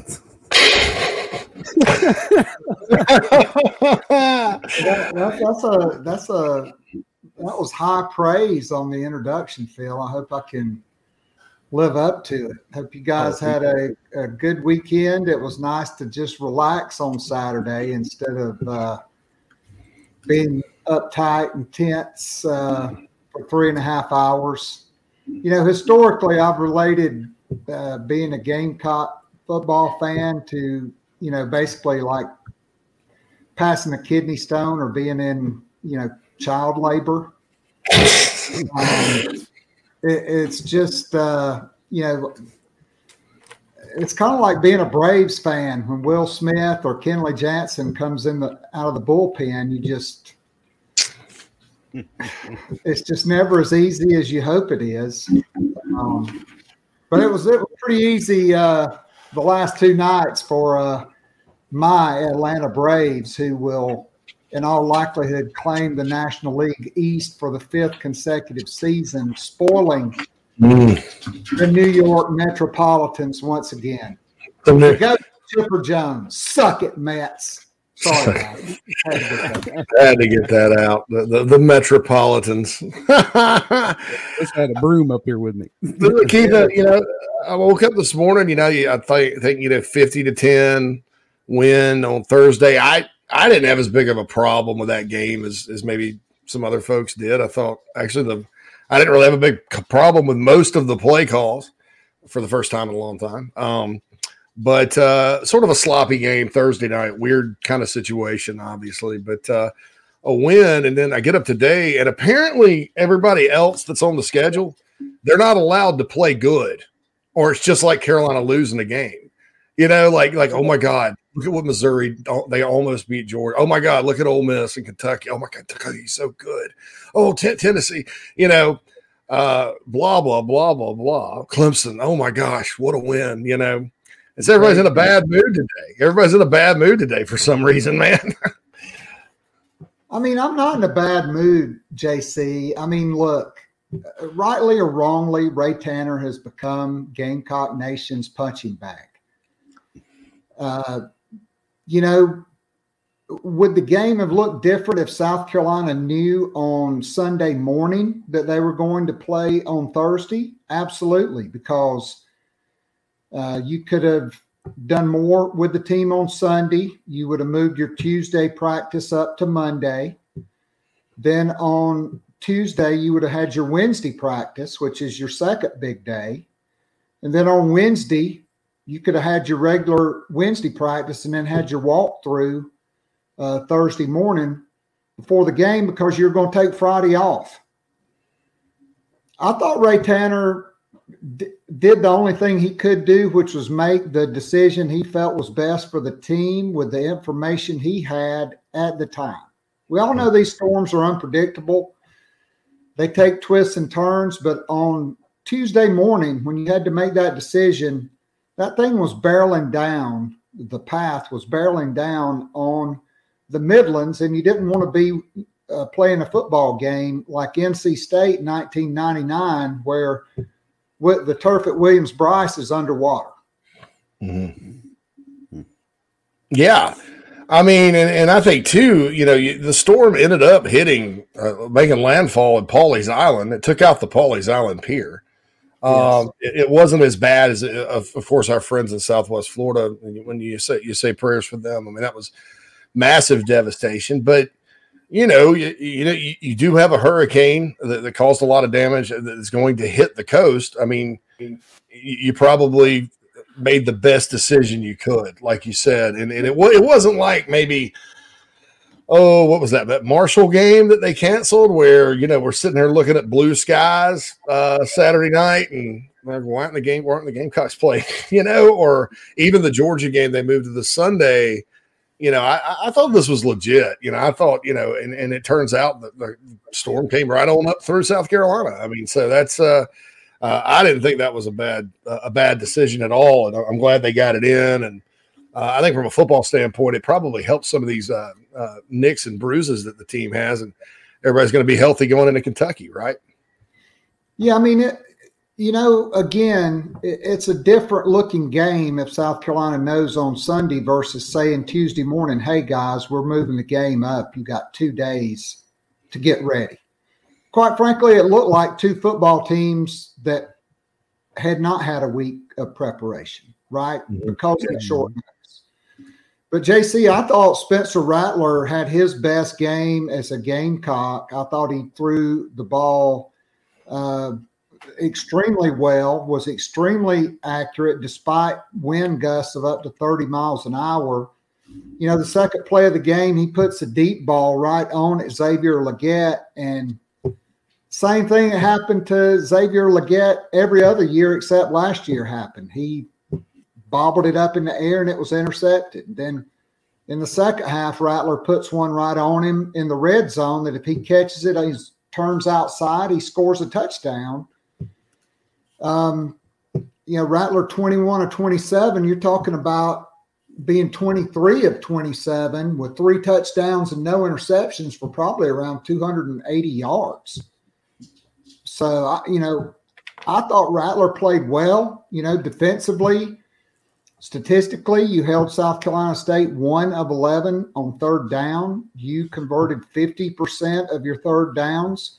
You scored seven touchdowns and eight trips to the red zone. And so you just have to, you know, it wasn't always pretty. And when you were watching it, you're like, good Lord, could this thing hurry up and get over? But, you know, all things considered, you know, you got to continue to play younger guys at linebacker and on the uh, in the secondary. And like you said, the, the coaching staff gets a head start on Kentucky, and the players get an extra 48 hours to, you know, rest and get over their bumps and bruises before, you know, this team heads to Lexington. And you just have to hope that Marcus Satterfield and this offensive coaching staff can devise a game plan that'll get South Carolina off to a fast start, something that under Shane Beamer and Marcus Satterfield has not happened, particularly on the road. Yeah, I think uh, obviously it's going to be uh, it's an issue until it isn't getting off to a fast start uh, or a better start if you're the Gamecocks. So I, I thought you know one, one thing people uh, when you talk about the Carolina defense Thursday night, Keith is the SC State's backup quarterback Tyrese Nick. He, he's more of a runner um, same thing kind of happened last year against Vandy. You know, they, they kind of game planned for the other guy, and, and then they put Nick in. Uh, I think that gave the Gamecocks some problems. Obviously, he was able to rush for 95 yards, and you know they had to do some some on the fly adjusting. So, you know, to your point about two days to get ready, that that, that may that probably is part of it that they weren't you know uh, didn't rep or weren't expecting, um, and, and, that's why SC State was able to make those plays. What what, you, what are your thoughts about that? Yeah, I mean, I thought he made a couple plays, and then you know they put the younger guys in, and I thought Stone Blanton looked like a true freshman. you know, there were a few times that guy would would keep on the zone read and Stone Blanton, you'd see him going one way and he'd have to stop, slow down, stop, and, and try to turn around and chase uh, after, you know, the running quarterback. And they kind of ripped off some big yards there in the second half. Look, you know, Will Levis can run it. I thought Kentucky snatched defeat uh, from the jaws of victory twice on Saturday, just like they did last year at Williams-Brice Stadium, except South Carolina refused to take advantage of it. Three turnovers by Kentucky. You know, South Carolina held them to 17 points. And this is a this is a different Mark Stoops team, JC. They've allowed 19 sacks thus far this season. They're averaging about 87 yards per game uh, running the football. Now, certainly Chris Rodriguez, what he means to that offense, that changed on Saturday uh, when he, you know, finally got out of uh, DUI jail up there mm-hmm. and uh, was able to play. Um, the thing that I fear is I've been really impressed with Barion Brown, Dane Key, and Tayvion Robinson at wide receivers. Uh, Brown and Key, in particular, are are guys. JC, if you miss them, uh, the band will start playing, mm-hmm. and uh, they're going to run the kicker out for the extra point. And so, hopefully, South Carolina's secondary is healing. Shane Beamer optimistic that we you would get uh, Darius Rush and David Spaulding back. I think that would be two big additions for this team uh, heading to, to Lexington on Saturday. Absolutely. This game usually comes down. I mean, Kentucky's won at seven of nine, and I think there's maybe only one of those wins is when they, you know, they haven't outrushed Carolina. Uh, and I think, well, maybe, maybe two because I think the COVID year, uh, Kevin Harris had like that had the big game, obviously. Uh, but non-COVID years, I, I, can only remember uh, 2014. Uh, Carolina outrushed them up there, but lost. But uh, other than that, it's been just some ugly rushing totals. Now, uh, Kentucky's probably not as good as they normally have been uh, against the run on, on defense. Obviously, Ole Miss's freshman went off on Saturday running the football. Still, they're they're stingy, 123.8 yards per game, 48th in the country in rush D. Um, you know, I I think that you know, judging with the way the last two weeks have gone, it'd probably be in Carolina's best interest to to to remain balanced, uh, but also to go up there and try to establish the run because I I just don't know that Kentucky's as stingy as they normally have been when it comes to uh, giving up rushing yards. I mean, I agree. I mean, look, outside of you know they played Florida and Ole Miss you know, they played Miami of Ohio, Youngstown State, and Northern Illinois.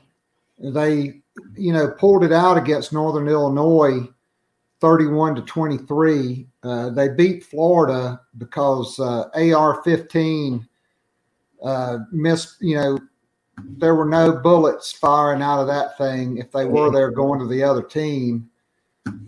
And, you know, they lost to Ole Miss, who, who's pretty good. I don't think this is last year's Lane Kiffin team, but you know they did run the ball. Malik Heath had a big game, six for hundred yards, I think. Uh, that was a guy you know South Carolina tried to get late, and uh, honestly, it, it's cliche, but it's going to come down to the lines of scrimmage. Kentucky is outside of 2019, in recent years, JC, they bloodied South Carolina's nose, and South Carolina's had no response. Neither team is sacking the quarterback. Kentucky's allowed 19 sacks. They've sacked the quarterback six times. South Carolina's only sacked the quarterback four times.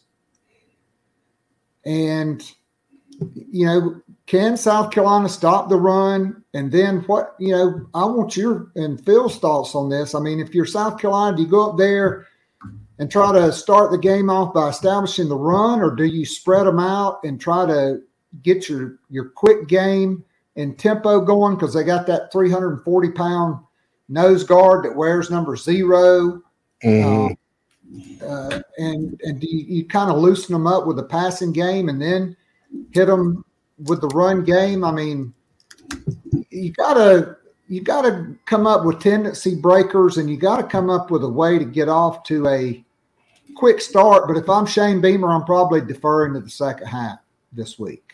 It may not be, but that's probably what I would do because I think you got to hope this game is tight and you get it to the fourth quarter, you know, with a chance to win because we've seen Kentucky in a close situation not handle that very well. hmm Yeah, and I agree, Keith. I think you, I think you hit the nail on the head when you said tendency breakers, because that's one of the things that's been driving me insane over the past well year and a quarter now. Is that it just looks like we've got these locked in tendencies that we're not breaking for whatever reason on offense, and you know it doesn't matter whether you're a balanced attack. you- You're one dimensional if you do not break your tendencies. Um, so you know, I think to answer your question, I'd love to see us kind of throw it, you know, not chuck it all over the yard, but take advantage of, you know, what might be a soft middle of the field with, you know, their linebacker out. Uh, you know, don't try to run right into the nose, but you know, maybe some perimeter stuff, you know. Uh, just ge- be creative, but don't get cute. You know, break some tendencies, be creative, and don't get cute. Yeah, I, I, I'm kind of with you there. I think I think balance, but uh, to Keith's point, you know, I I, I think what you got to do, and, and I, I mentioned this earlier, Keith. uh, You know, Josh Pate came up with this. Kentucky's a spider web team, um, you know, and uh, I I think they almost caught Ole Miss Saturday. Ole Miss gets off to a fantastic start. Uh, I thought, hey, I think that Ole Miss is probably going to boat race them because that's what I thought going in. Um, but then all of a sudden, you know, the game slows down. Mistakes are made on on with, with uh, Ole Miss. Kentucky hits the big play. Next thing you know, they're right there, back in the game, and they never quit. And you're sitting there in the four, in the fourth quarter, and it's uh, Kentucky's about to go win the game, and then fumbled. Like you said, they didn't handle that situation very well at all. Um, but uh, yeah, I mean, it's just one of those things where I, I think I think you know on offense, uh, one of the ways to take the fight to the other team is to just go out there and, and run it wide open and try to tempo them and make them adjust to you. Uh, rather than just going out and saying, oh, okay, we'll, we'll see if we can run or we can see if we can do this, we can do that. But uh, uh, I'd kind of like to see, you know, something like that happen. I, I, do think I do think they'll continue to run the ball, but uh, I think uh, getting the passing game going a little bit, uh, I, I think would be in Carolina's best interest. Yeah, I mean, I would like to see less people in the box. I, I don't. I, I, would not like to see necessarily the empty formations, which I don't really think we saw that against Kentucky, against South Carolina State. Mm-hmm. But I'd really like to see them spread it out and go tempo uh, with the quick game on the perimeter and the screen game. Uh, you know, the tight ends in the middle of the field and hit Marshawn Lloyd up in there because you know he could go the distance, and we saw that against Ole Miss. You know, South Carolina's got to do something to get off to a better start, and you'd like to hope the coaching staff has, you know, spent that extra 48 hours working on that, and then defensively, you got to put up a fight. JC, I mean, up front, South Carolina's got to play better than they have. And, you know, I, I, thought Debo Williams flashed uh, again, which you would expect him to against an FCS opponent. Bam Martin Scott is a guy that continues to come on, and Sherrod Greene. And so South Carolina's, you know, still building depth up front on on defense in the front seven, and then too many. You know, it's it, I guess it's hard to get three or four years of Travaris Robinson coaching out of out of guys, even though Marcellus Dial wasn't there for him. Um, too many DPIs, too much uh, grabbing and and pulling by the Gamecock secondary, and you hope that getting Darius Rush back, uh, you know, can make a big difference there. Yeah, I, I, think I think he and Spaulding both bring you know some veterans uh, back to to what has been a young secondary. Gamecocks, twenty third in the country in passing yards allowed. Uh, Kentucky seventeenth in passing yards allowed. So both these uh, pass defenses, at least in terms of yards allowed, uh, are going well. A lot of times they say that's a, a kind of a catch twenty two though, because if you can um, it, sometimes it means you're not stopping the run, right? So uh, that's going to be the case for the Gamecocks. Yeah, this D line, Keith, especially on the interior for South Carolina, they need to they as far as fight. Uh, I, I think I think I think that's important. I, I don't I don't think Kentucky's as good as they have been up front on offense. I think they're kind of feeling their way on the offensive line. Um, so I think these guys, you know, you hear the term they need to go eat. Uh, I don't think this is Arkansas or Georgia up front on offense. You know, I, I, think it's time for them to go eat, right? No, I mean I agree. You you gotta hope Boogie Huntley is healthy. Tonka Hemingway got the start. I think his versatility moving forward. I think you know on a lot of first downs, I'm probably using him to set the edge and and have him out there with uh, you know Boogie Huntley and Zach Pickens and Jordan Burch. But that, I mean, that's just me. Uh, they know way more about it than I do. But I thought he looked really good on the two point play, had a little body lean to him. You can tell he's leaned up some. Uh, he was explosive against South Carolina State. And so, I mean, it's all going to come down to the lines of scrimmage and the turnovers in this game. So, South Carolina's got to get turnovers from Kentucky, and you know Rattler. You got to take some deep shots, and you'd think Spencer Rattler's going to start hitting them sooner rather than later. Uh, it sure would be nice to hit Ahmarean Brown or Juice Wells over the top Saturday night in in Lexington to shut uh, the the hillbillies up up there. yeah, that, that, play could take a play a big play like that in the passing game uh, for the it could take energy out of your stadium and energize your sidelines pretty quickly. Uh, but yeah, one of these days he's going to hit uh, Ahmarean Brown or uh, Juice on, on, on a big play and uh, and all that. I, I, think Spencer Rattler too. Like the, the other night, the, the, deep pass to Jalen Brooks. Uh, Brooks kind of called it falling back behind, backward, falling down, but I mean, how do you even defend that? Because he, the guy, Rattler literally just threw it over the top of the whole defense. Yeah, it was good. I mean, he pointed the football. It came down. Dude, it, you know, I mean, that's, like, uh, wow. that's a hard play to defend when, when your quarterback can just chuck it over the top of everybody.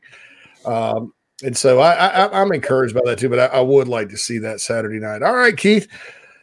Well, have a good week here on Locked on the Gamecocks podcast and uh, all that good stuff. And um, hopefully uh, everybody's in a little bit better mood next Monday when we talk to you. I mean, no doubt about it, JC. This is a huge game. It's uh, the first of several big swing games, and so uh, you know this would this would really be a, a big one, no doubt about it. Uh, you know, going to Kentucky and coming back with the first road win in Lexington since 2012, mm-hmm. right? Right. No better time than the present. That's right. No. Very true, man. No, there's no doubt about it, Keith. Okay. Well, we appreciate you uh, joining us today, man. And uh, you're right. That, that 22, even that 2012 game, that was a bad, that was Joker Phillips' last team there. Bad Kentucky get team, really good Gamecock team. Uh, Carolina's behind 17 7 at halftime in that one. Second half, the Gamecocks just fed it to Marcus Lattimore over and over again and ended up winning 38 17. But that was the, it's been a while. It's been a while, you know, since the Gamecocks have won uh, in Lexington. And that used to be a place Carolina would win frequently. You know, I think even Brad, I don't think Holtz ever lost up there. And I think Brad Scott got two wins there too. So, uh, that trip to Kentucky is uh, usually been fun for the Gamecocks, but not in a while. All right, Keith, talk to you soon, man. All right. Have a great week, guys. Yes, sir. You too. All right, that's uh, it's Keith. Sean, I just noticed at the end of that segment you had questions for Keith. I apologize. Uh, I'll answer your questions. Uh, uh, with Bennett, I think it's a lot of. I think Tennessee's offense is what's trending him there uh, by comparison. And then Anthony Rose, I, I think there's, I think there may be an injury there or something. I, I need to, uh, I need to ask around about him still. I keep meaning to do that, but then whenever I check with my contacts, it's, uh, I've got a list of other things. uh, yeah, I need to find out because Rose has a pretty bright future uh, and all that good stuff. All right, final break of uh, a Monday episode of Inside the Gamecocks the show. Phil will be back uh, after this to tell you a little more about Manscaped. We'll continue on. Nana's Porch chat box is booming today. A, a boom chat box, I guess. Boom chat box. Chat boom, boom box. Boom box. Boom, boom. Back in the 80s, people carried those boom boxes around. My six year old was trying to beatbox all weekend long, which was hilarious. That is funny. yeah. Teach him well, Phil. Teach him well. Oh, yeah. Oh, yeah. All right. We'll be back after these messages here on Inside the Gamecocks, the show. If you're looking to sell or buy multifamily property right here in South Carolina, the Bergeson team of Remax at the Lake can help you get to closing fast and easy. Adam and Derek Bergeson both are very proud Gamecocks and are more than happy to assist you with any of your commercial real estate needs all across the state. You can email Adam at abergeson at remax.net. That's A B E R G E S O N at remax.net to get your next deal underway. The Bergeson team, proud sponsors of Inside the Gamecocks.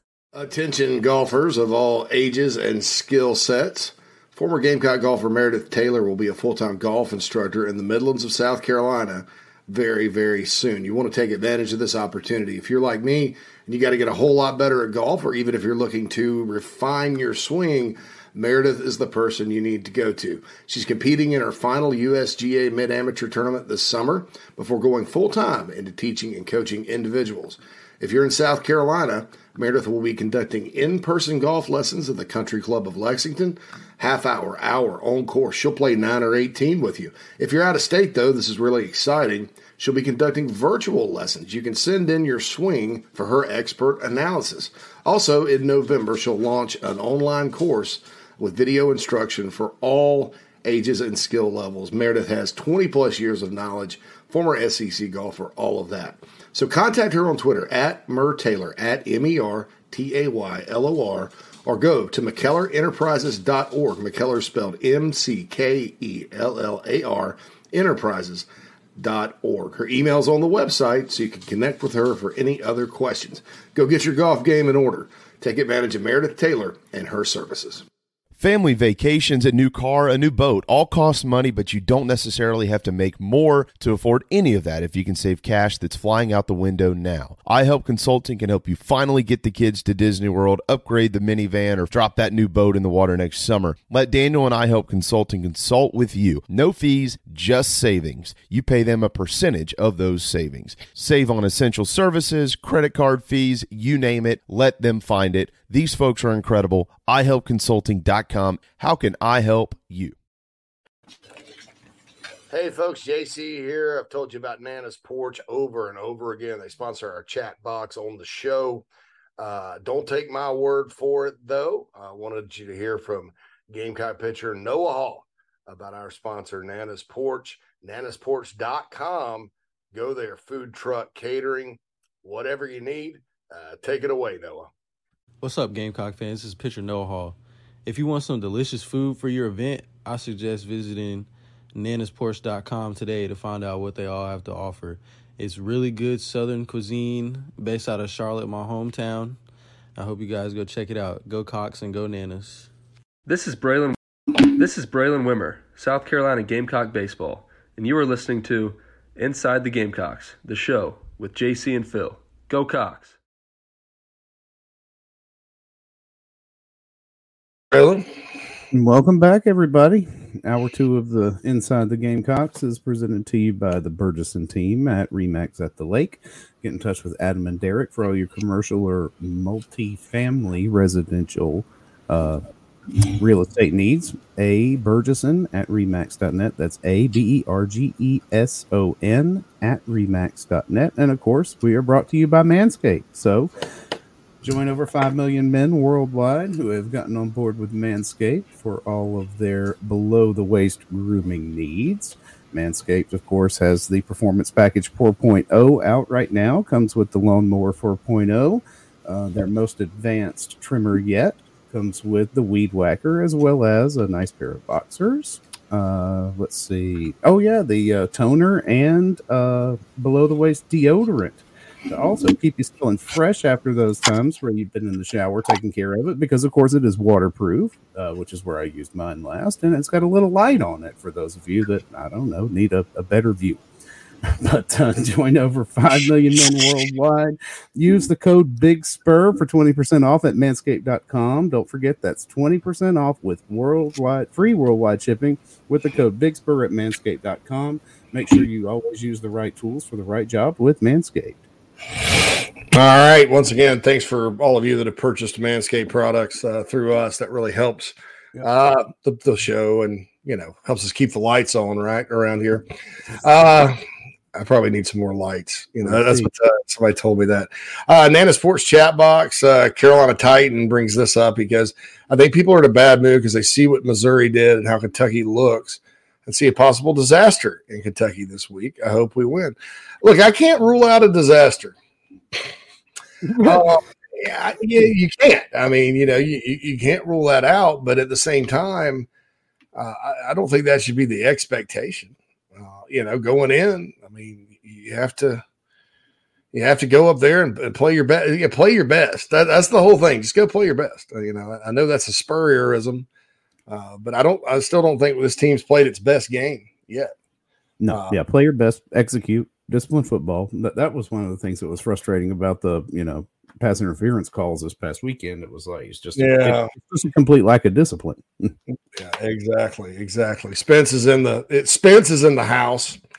Mm-hmm. After you know, let's talk road games. Uh, so I know where this is going. Yeah, game yeah, not uh, won a road game in the SEC. Uh, with fans, opposing fans, because they, they did win at Vanderbilt in 2020, but Nashville was probably the only city in the league that didn't let any fans in during the COVID year. Uh, so, so well, whereas there's normally not a lot of fans there in that stadium, there was nobody. It was it was like weird, and there was a I think there was a weather delay too, which made it even weirder. But uh, maybe maybe not. I don't know. But Carolina won that one 41-7 at Vandy in 2020 it's been since 2019 uh, and the win at Georgia. Uh, and I think you can honestly say, Phil, if, if you kind of, with the exception of the Missouri game last year, where Carolina just sort of came back and made it closer than it was, you know, Gamecocks had the lead at Tennessee in 2019 and then fell apart the second half. And since that moment, a lot of ugly moments on the road. Yeah, it, it has been. It has been. And you're right, it, Spence. We're not going to argue today, Spence, because all of this is right. You got to get off to a fast start. We get a terrible point differential in conference play on the road. And uh, that's one of the things that makes this game such a huge swing game. Not only do you need to turn the tide against Kentucky, obviously, in the series to take a step as a program, uh, but you also need to prove that you can perform well on the road. Exactly, in, in an environment that's that's loud and uh, hostile, uh, like I said, they have good they got good football fans. They're just as loud as their basketball fans are. Uh, and if you've ever been to a Kentucky basketball game at like a neutral site, um, you know, I, I, used to. I think I got the chance to go to the SEC tournament one year, uh, men's basketball tournament in Atlanta at the Georgia Dome. They they fill that thing up like it's a football game. Uh, they're loud, you know, and and football. Their football fans are the same way. They're, it's going to be pretty pretty packed house. Um, you know, uh, there at uh, Kroger Field. I can't believe it's called Kroger Field now. I guess uh, it's Commonwealth Stadium. I still Stadium. I'm never, I'm never, I don't even like Kroger.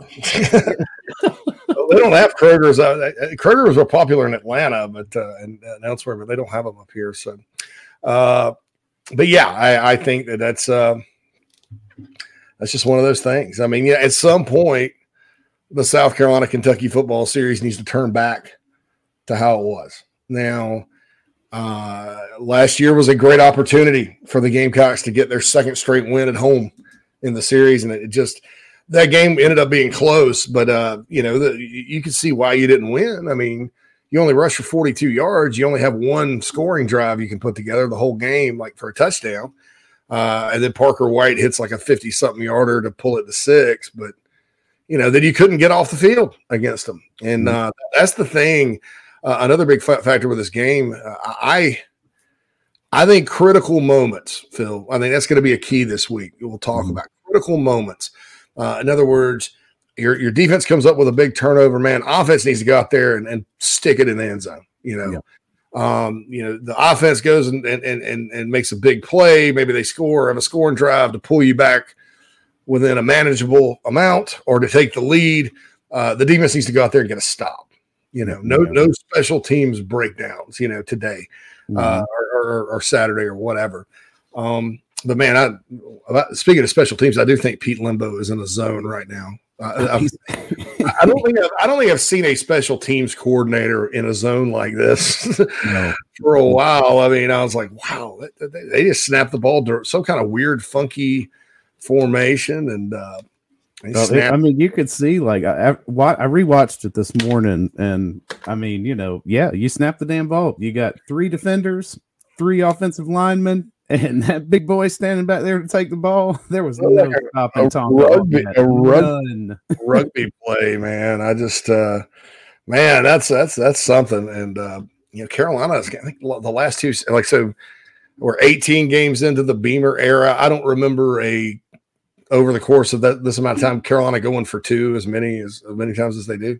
No, uh-uh. And they just they'll just hey, if you don't cover it, they're going to go for 2 Mhm. I mean, that's that's I'm gonna have to start factoring in going for two at least once or twice every Yeah. game into my score predictions. Score predictions. Yeah, you, you get to 50 instead of 49. And by the way, somebody had four, who had 49 to 10? Flint or somebody last week for this game? Or who was it? Somebody had 49 to 10. Uh, Yeah, you- both had 52 10, and we were all like right around it. Yeah, we Mm-hmm. lost when the price is right. It was 49 10 1. 49 10 because this price is right. That's right. Um, you know, all right, more um more injury news from around the SEC. Tennessee lost starting corner Warren Burrell for the rest of the year. Um, so that's uh, that's that's not that's not good for their their uh, secondary there. Um, oh, uh, I couldn't believe this. Paul Chryst from Wisconsin got fired. What's going on up there?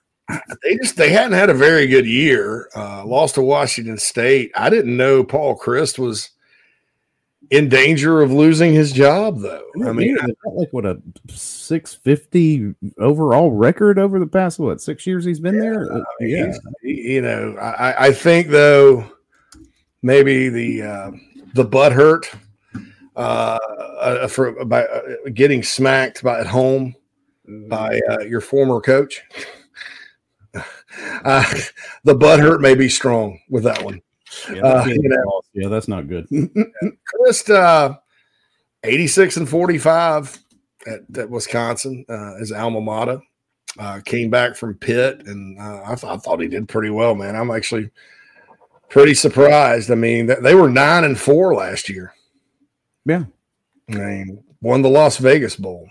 So I, I don't, I don't know uh, there's something else to it or not. But he got fired. So there's some news from around college football.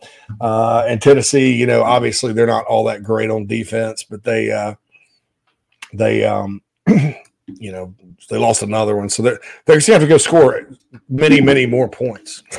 right, right. Uh, Quinn Quantrell said, I I don't know if you guys spoke on it, but have to give Phil credit. He was money on Mississippi State this year. Side note, how does Jimbo last in Aggieland? The buyout's 50 million. It's uh, like 80 million, actually.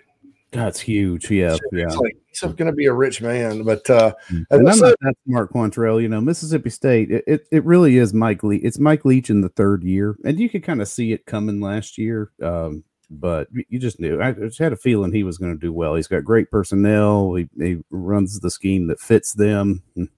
roll my eyes, and then uh, they're just coming on, you know. And the West is a little bit down uh, outside of the top, so yeah, not not that hard to call.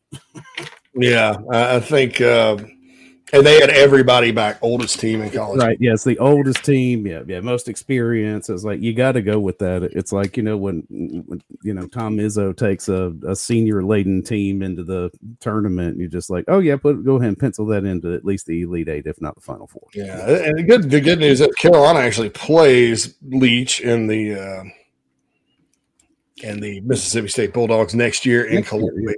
But uh, uh, then they'll but they'll lose a lot of players. I, th- I think Will Rogers will still be there, their quarterback, which is fine, but they, they lose a lot uh, heading into next year, so that's good.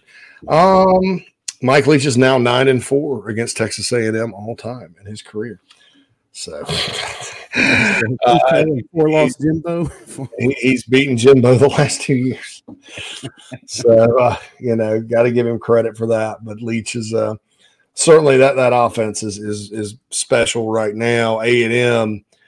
Um, see, I thought this this is kind of what I thought A and M would be this year, Phil. I, I thought A and M would struggle on D because they're young and would be pretty decent on offense, uh, but hadn't played out that way until um, until Saturday, and then there's just like, uh, wow, they got uh, they got beat. So rough, you know. Just hope they stay down. yeah, I mean, they, well, they got Alabama next. Yeah, yeah, that's right. Yeah, you're going to continue to get your ass whooped. yeah, and, and, and they're off, and then they play Carolina and Columbia. So uh, the more turmoil, I think, for A and M, the better chances are Carolina can maybe maybe get that trophy. I hope they get housed on Saturday, and all they hear for two weeks of chatter is how bad they are. yeah, and they come in at Williams-Brice and uh, in front of a crowd, you know, big crowd because it.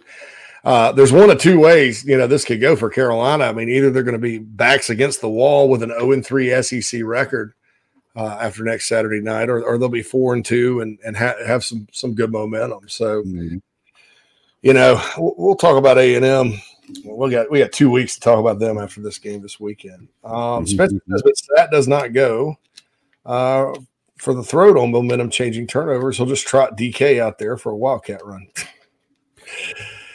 Well, I, this wasn't DK on Saturday. It was, uh, you know, the just a, a run to Marshawn Lynch, but I, that that was frustrating. It's when you when we took over, it what uh, it was plus territory again, and you know, I looked at my wife and I was like, we should take a shot here, but twenty bucks says we won't. And, we.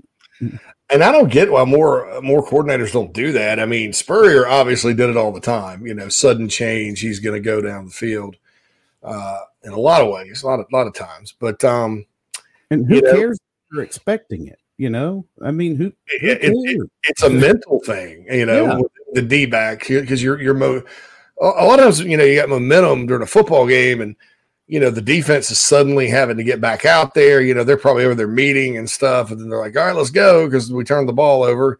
It's deflating, uh, and then you get one-on-one coverage with one of your best receivers and, and against their DB. I mean that's a mental challenge for that DB uh, from momentum wise. I mean, look, look, Bryan McClendon tried that what once, and It it, went for a touchdown in the Outback Bowl. Uh, and, and honest to honest to goodness, Bryan McClendon, when you look back on it now, considering what's happened, I mean, probably uh, you know he got some results with the, with the groups Mm-hmm. that he had, uh, especially early on his first year. So. Uh, but yeah, McClendon did that in the Outback Bowl. Boom, boom, boom. And all of a sudden, Bryan Edwards jumps up over the top of their DB and scores. And that was a big play in that game. But uh, Well, yeah, at it, you know, from a risk reward proposition, it was like the, the reward of that is so much greater than any risk you would be taking. I Exactly. mean, okay, let's say worst case scenario, what you turn the ball over again, but you do it, you know, down on their end of the field. make them drive the whole length to make up for it. as, Muschamp would say, you're still controlling the vertical field position. Yeah, exactly, exactly. Well, we might it's just like a punt, you know, Yeah, but hell, you know, score seven and boom. Quantrell says Matt Campbell should be crawling to Wisconsin. I like that fit. I, I do too. I, that'd be nice. Mhm. I don't know that he would take that. I mean, I, Wisconsin is a job where, and this is why this surprises me. They got rid of Chryst. It's a job where they they're kind of like Oregon in the sense that you know, with with a couple of exceptions, like with Gary Anderson, he was an outsider, but uh, and he left quickly. Um, but you know, they've kind of gone to Barry Alvarez and then Bret Bielema, you know, and then uh, Gary Anderson, and then uh, you know you had uh, Chryst coming back home, you know, and, and so they've kind of it's kind of like Oregon uh, has been, uh, you know, in the sense that you know they, they kind of pr- promoted from within a lot and kept it in the family. I mean, in Oregon it was Rich Brooks and then Mike Bellotti and then Chip Kelly and then Mark Helfrich uh, before they went with Willie Taggart for a year. Uh, and then Mario Cristobal, and then now they they tagged they got Dan Lanning, who is kind of in that same coaching tree that they got. So it's uh, you know, uh, Wisconsin, you know, they've sort of succeeded in spite of themselves. Um, and uh, I don't know, I don't know what's up with him getting fired. I, I would guess losing to Bret Bielema like that was probably the last straw, right? Must have been. I, I mean, it's the only thing you could figure. Yeah, your old coach comes to town, and you know it's like you just get beat. Illinois off to a good start though. Four the Illini are four and one. Brett, Bret Bielema can win in the Big Ten, man. SEC. Yeah. he uh, he's a he's a winner when it comes to the Big Ten. It's ground and pound and all that good stuff. So uh, it'll be interesting. Uh, Spencer says, you know, it's true on Sats flow. Yeah, there's just not a lot of not a lot of flow to it. I thought the flow actually, though, I guess SC State was a little better. Uh, you yeah. know, I, I didn't really feel like it was just a collection of plays. I thought the idea was to go out, hit the short stuff, uh, run the ball, you know, that kind of thing, and, and dominate, and, and they did. You know, yeah, for the yeah. it, it wasn't. And I figured it would be a bit more simple a game plan or you know, similar to Charlotte because of the short week. I mean, all of that. You don't want to get too fancy. yeah, I mean, you, you, you know, they, they, threw it down the field more than they did against Charlotte, so I thought yeah. that was that was progress, uh, as we all like to say. Uh, I help consulting mailbag. Uh, Tristan uh, asked about everybody's asking about Mazeo Bennett. Like I said, I think he's going to Tennessee as of right now. Um, so there's that uh, with that. So um, yeah, so I think uh, should be an interesting week, Phil, uh, with Kentucky. Once again, uh, still hammering out exactly thir- what we're going to do Thursday and Friday, but I'll be out of town. Uh, I'm heading to the game. It's my one my one game I'm going to this year. I'm uh, on the road. I, I try to kind of rotate and you know go you know Kentucky one year, Missouri one year. I didn't go to Missouri last year because uh, it was cold.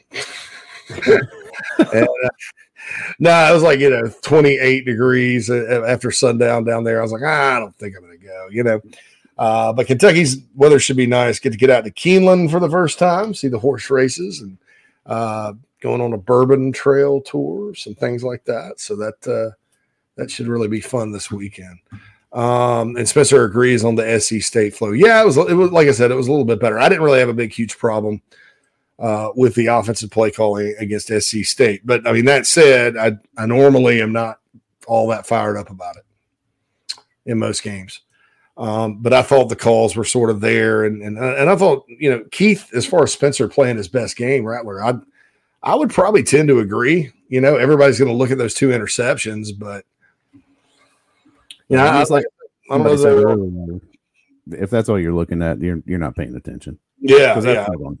I thought he was very efficient. I mean, and, and that was the offense. I would call it efficient uh, the other night, and and I know. And then on defense, I think the issue stemmed probably hundred percent from them throwing SC State throwing a curveball in there uh, with their backup quarterback, who's uh, fast, really fast.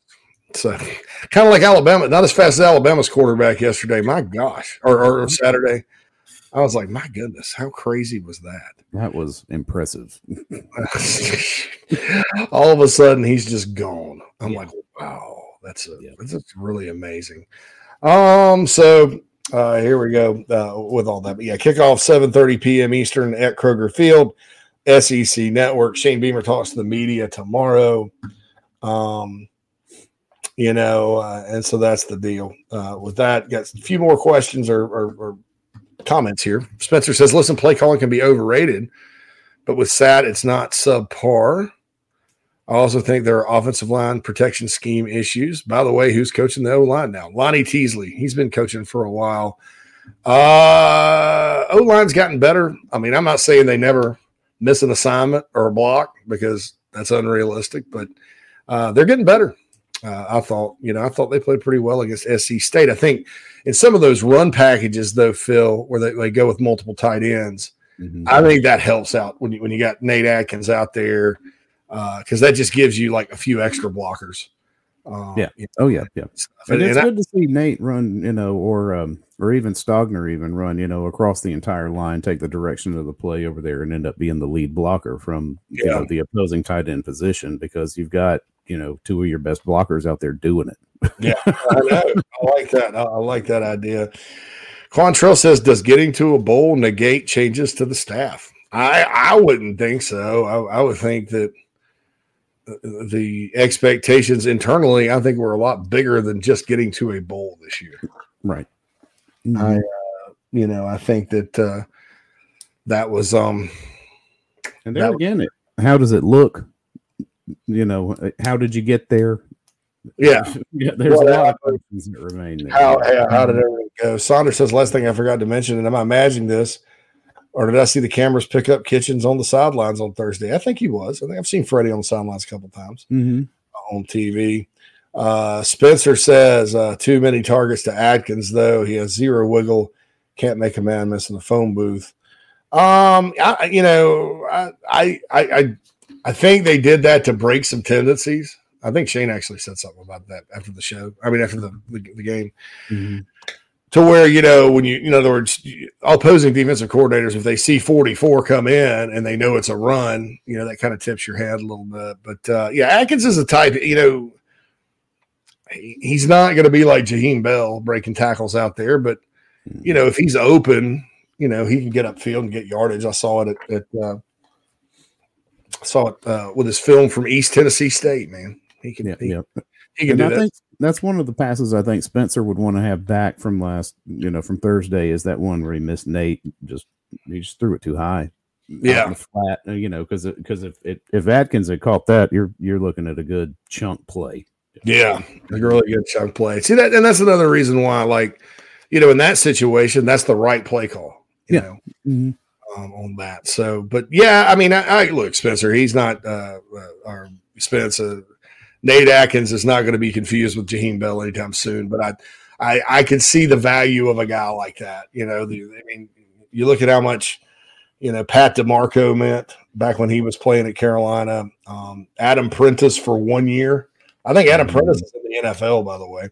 Uh, but for one year, he came in from Colorado during the pandemic year, and uh, I thought he was a, a, a big help with uh, Kevin Harris uh, leading the SEC in rushing. Uh, I thought I thought he uh, he meant a lot. So that's uh, that's the thing there. All right, well, we got to get out of here, right, Phil? Yeah, well, it's we we we made it through the entire Monday show. Monday show. Uh, appreciate all of you joining us. Always appreciate Keith Allsep and his Monday hot take. Uh, I say hot take. Maybe I should. That's that's kind of a negative connotation these days. I call it home truths from Keith. Home- like home if you, truths. home I- truths. Like if you don't want to hear some home truths, don't ask Keith. Yeah, exactly. you know, but uh, home truths. That's that's good. Um, Spencer adds. Spencer Spencer had one more thing. He said, "I see the value for sure. It's just when you have two NFL tight ends, you don't waste possessions to Adkins. Well, you, it, it depends on who's blocking the best. Uh, I think with those types of things, and uh, like I said." I- I don't think Jaheim Bell is a tight end. Marcus Satterfield said he wasn't a tight end. Everybody says he's not a tight end uh, like a true tight end. He can play. He can line up there. He can line up at receiver. He can line up at running back. They don't use him, you know. So Yeah. 14 snaps. He's not in the slot running down the seam like he did last year. So Yeah, exactly. All right. Spencer says, "Great show. We appreciate all you guys." Uh, Thanks, Spence. Yep. Mhm. um, and uh, we will be back tomorrow, and uh, we'll give you the schedule for tomorrow, probably Tuesday-ish, Wednesday-ish, uh, for the rest of the week and all that. But certainly, always appreciate each and every one of you joining us. This has been Inside the Gamecocks, the show for Phil Mullinax, JC Shurburtt. Have a great afternoon, everyone.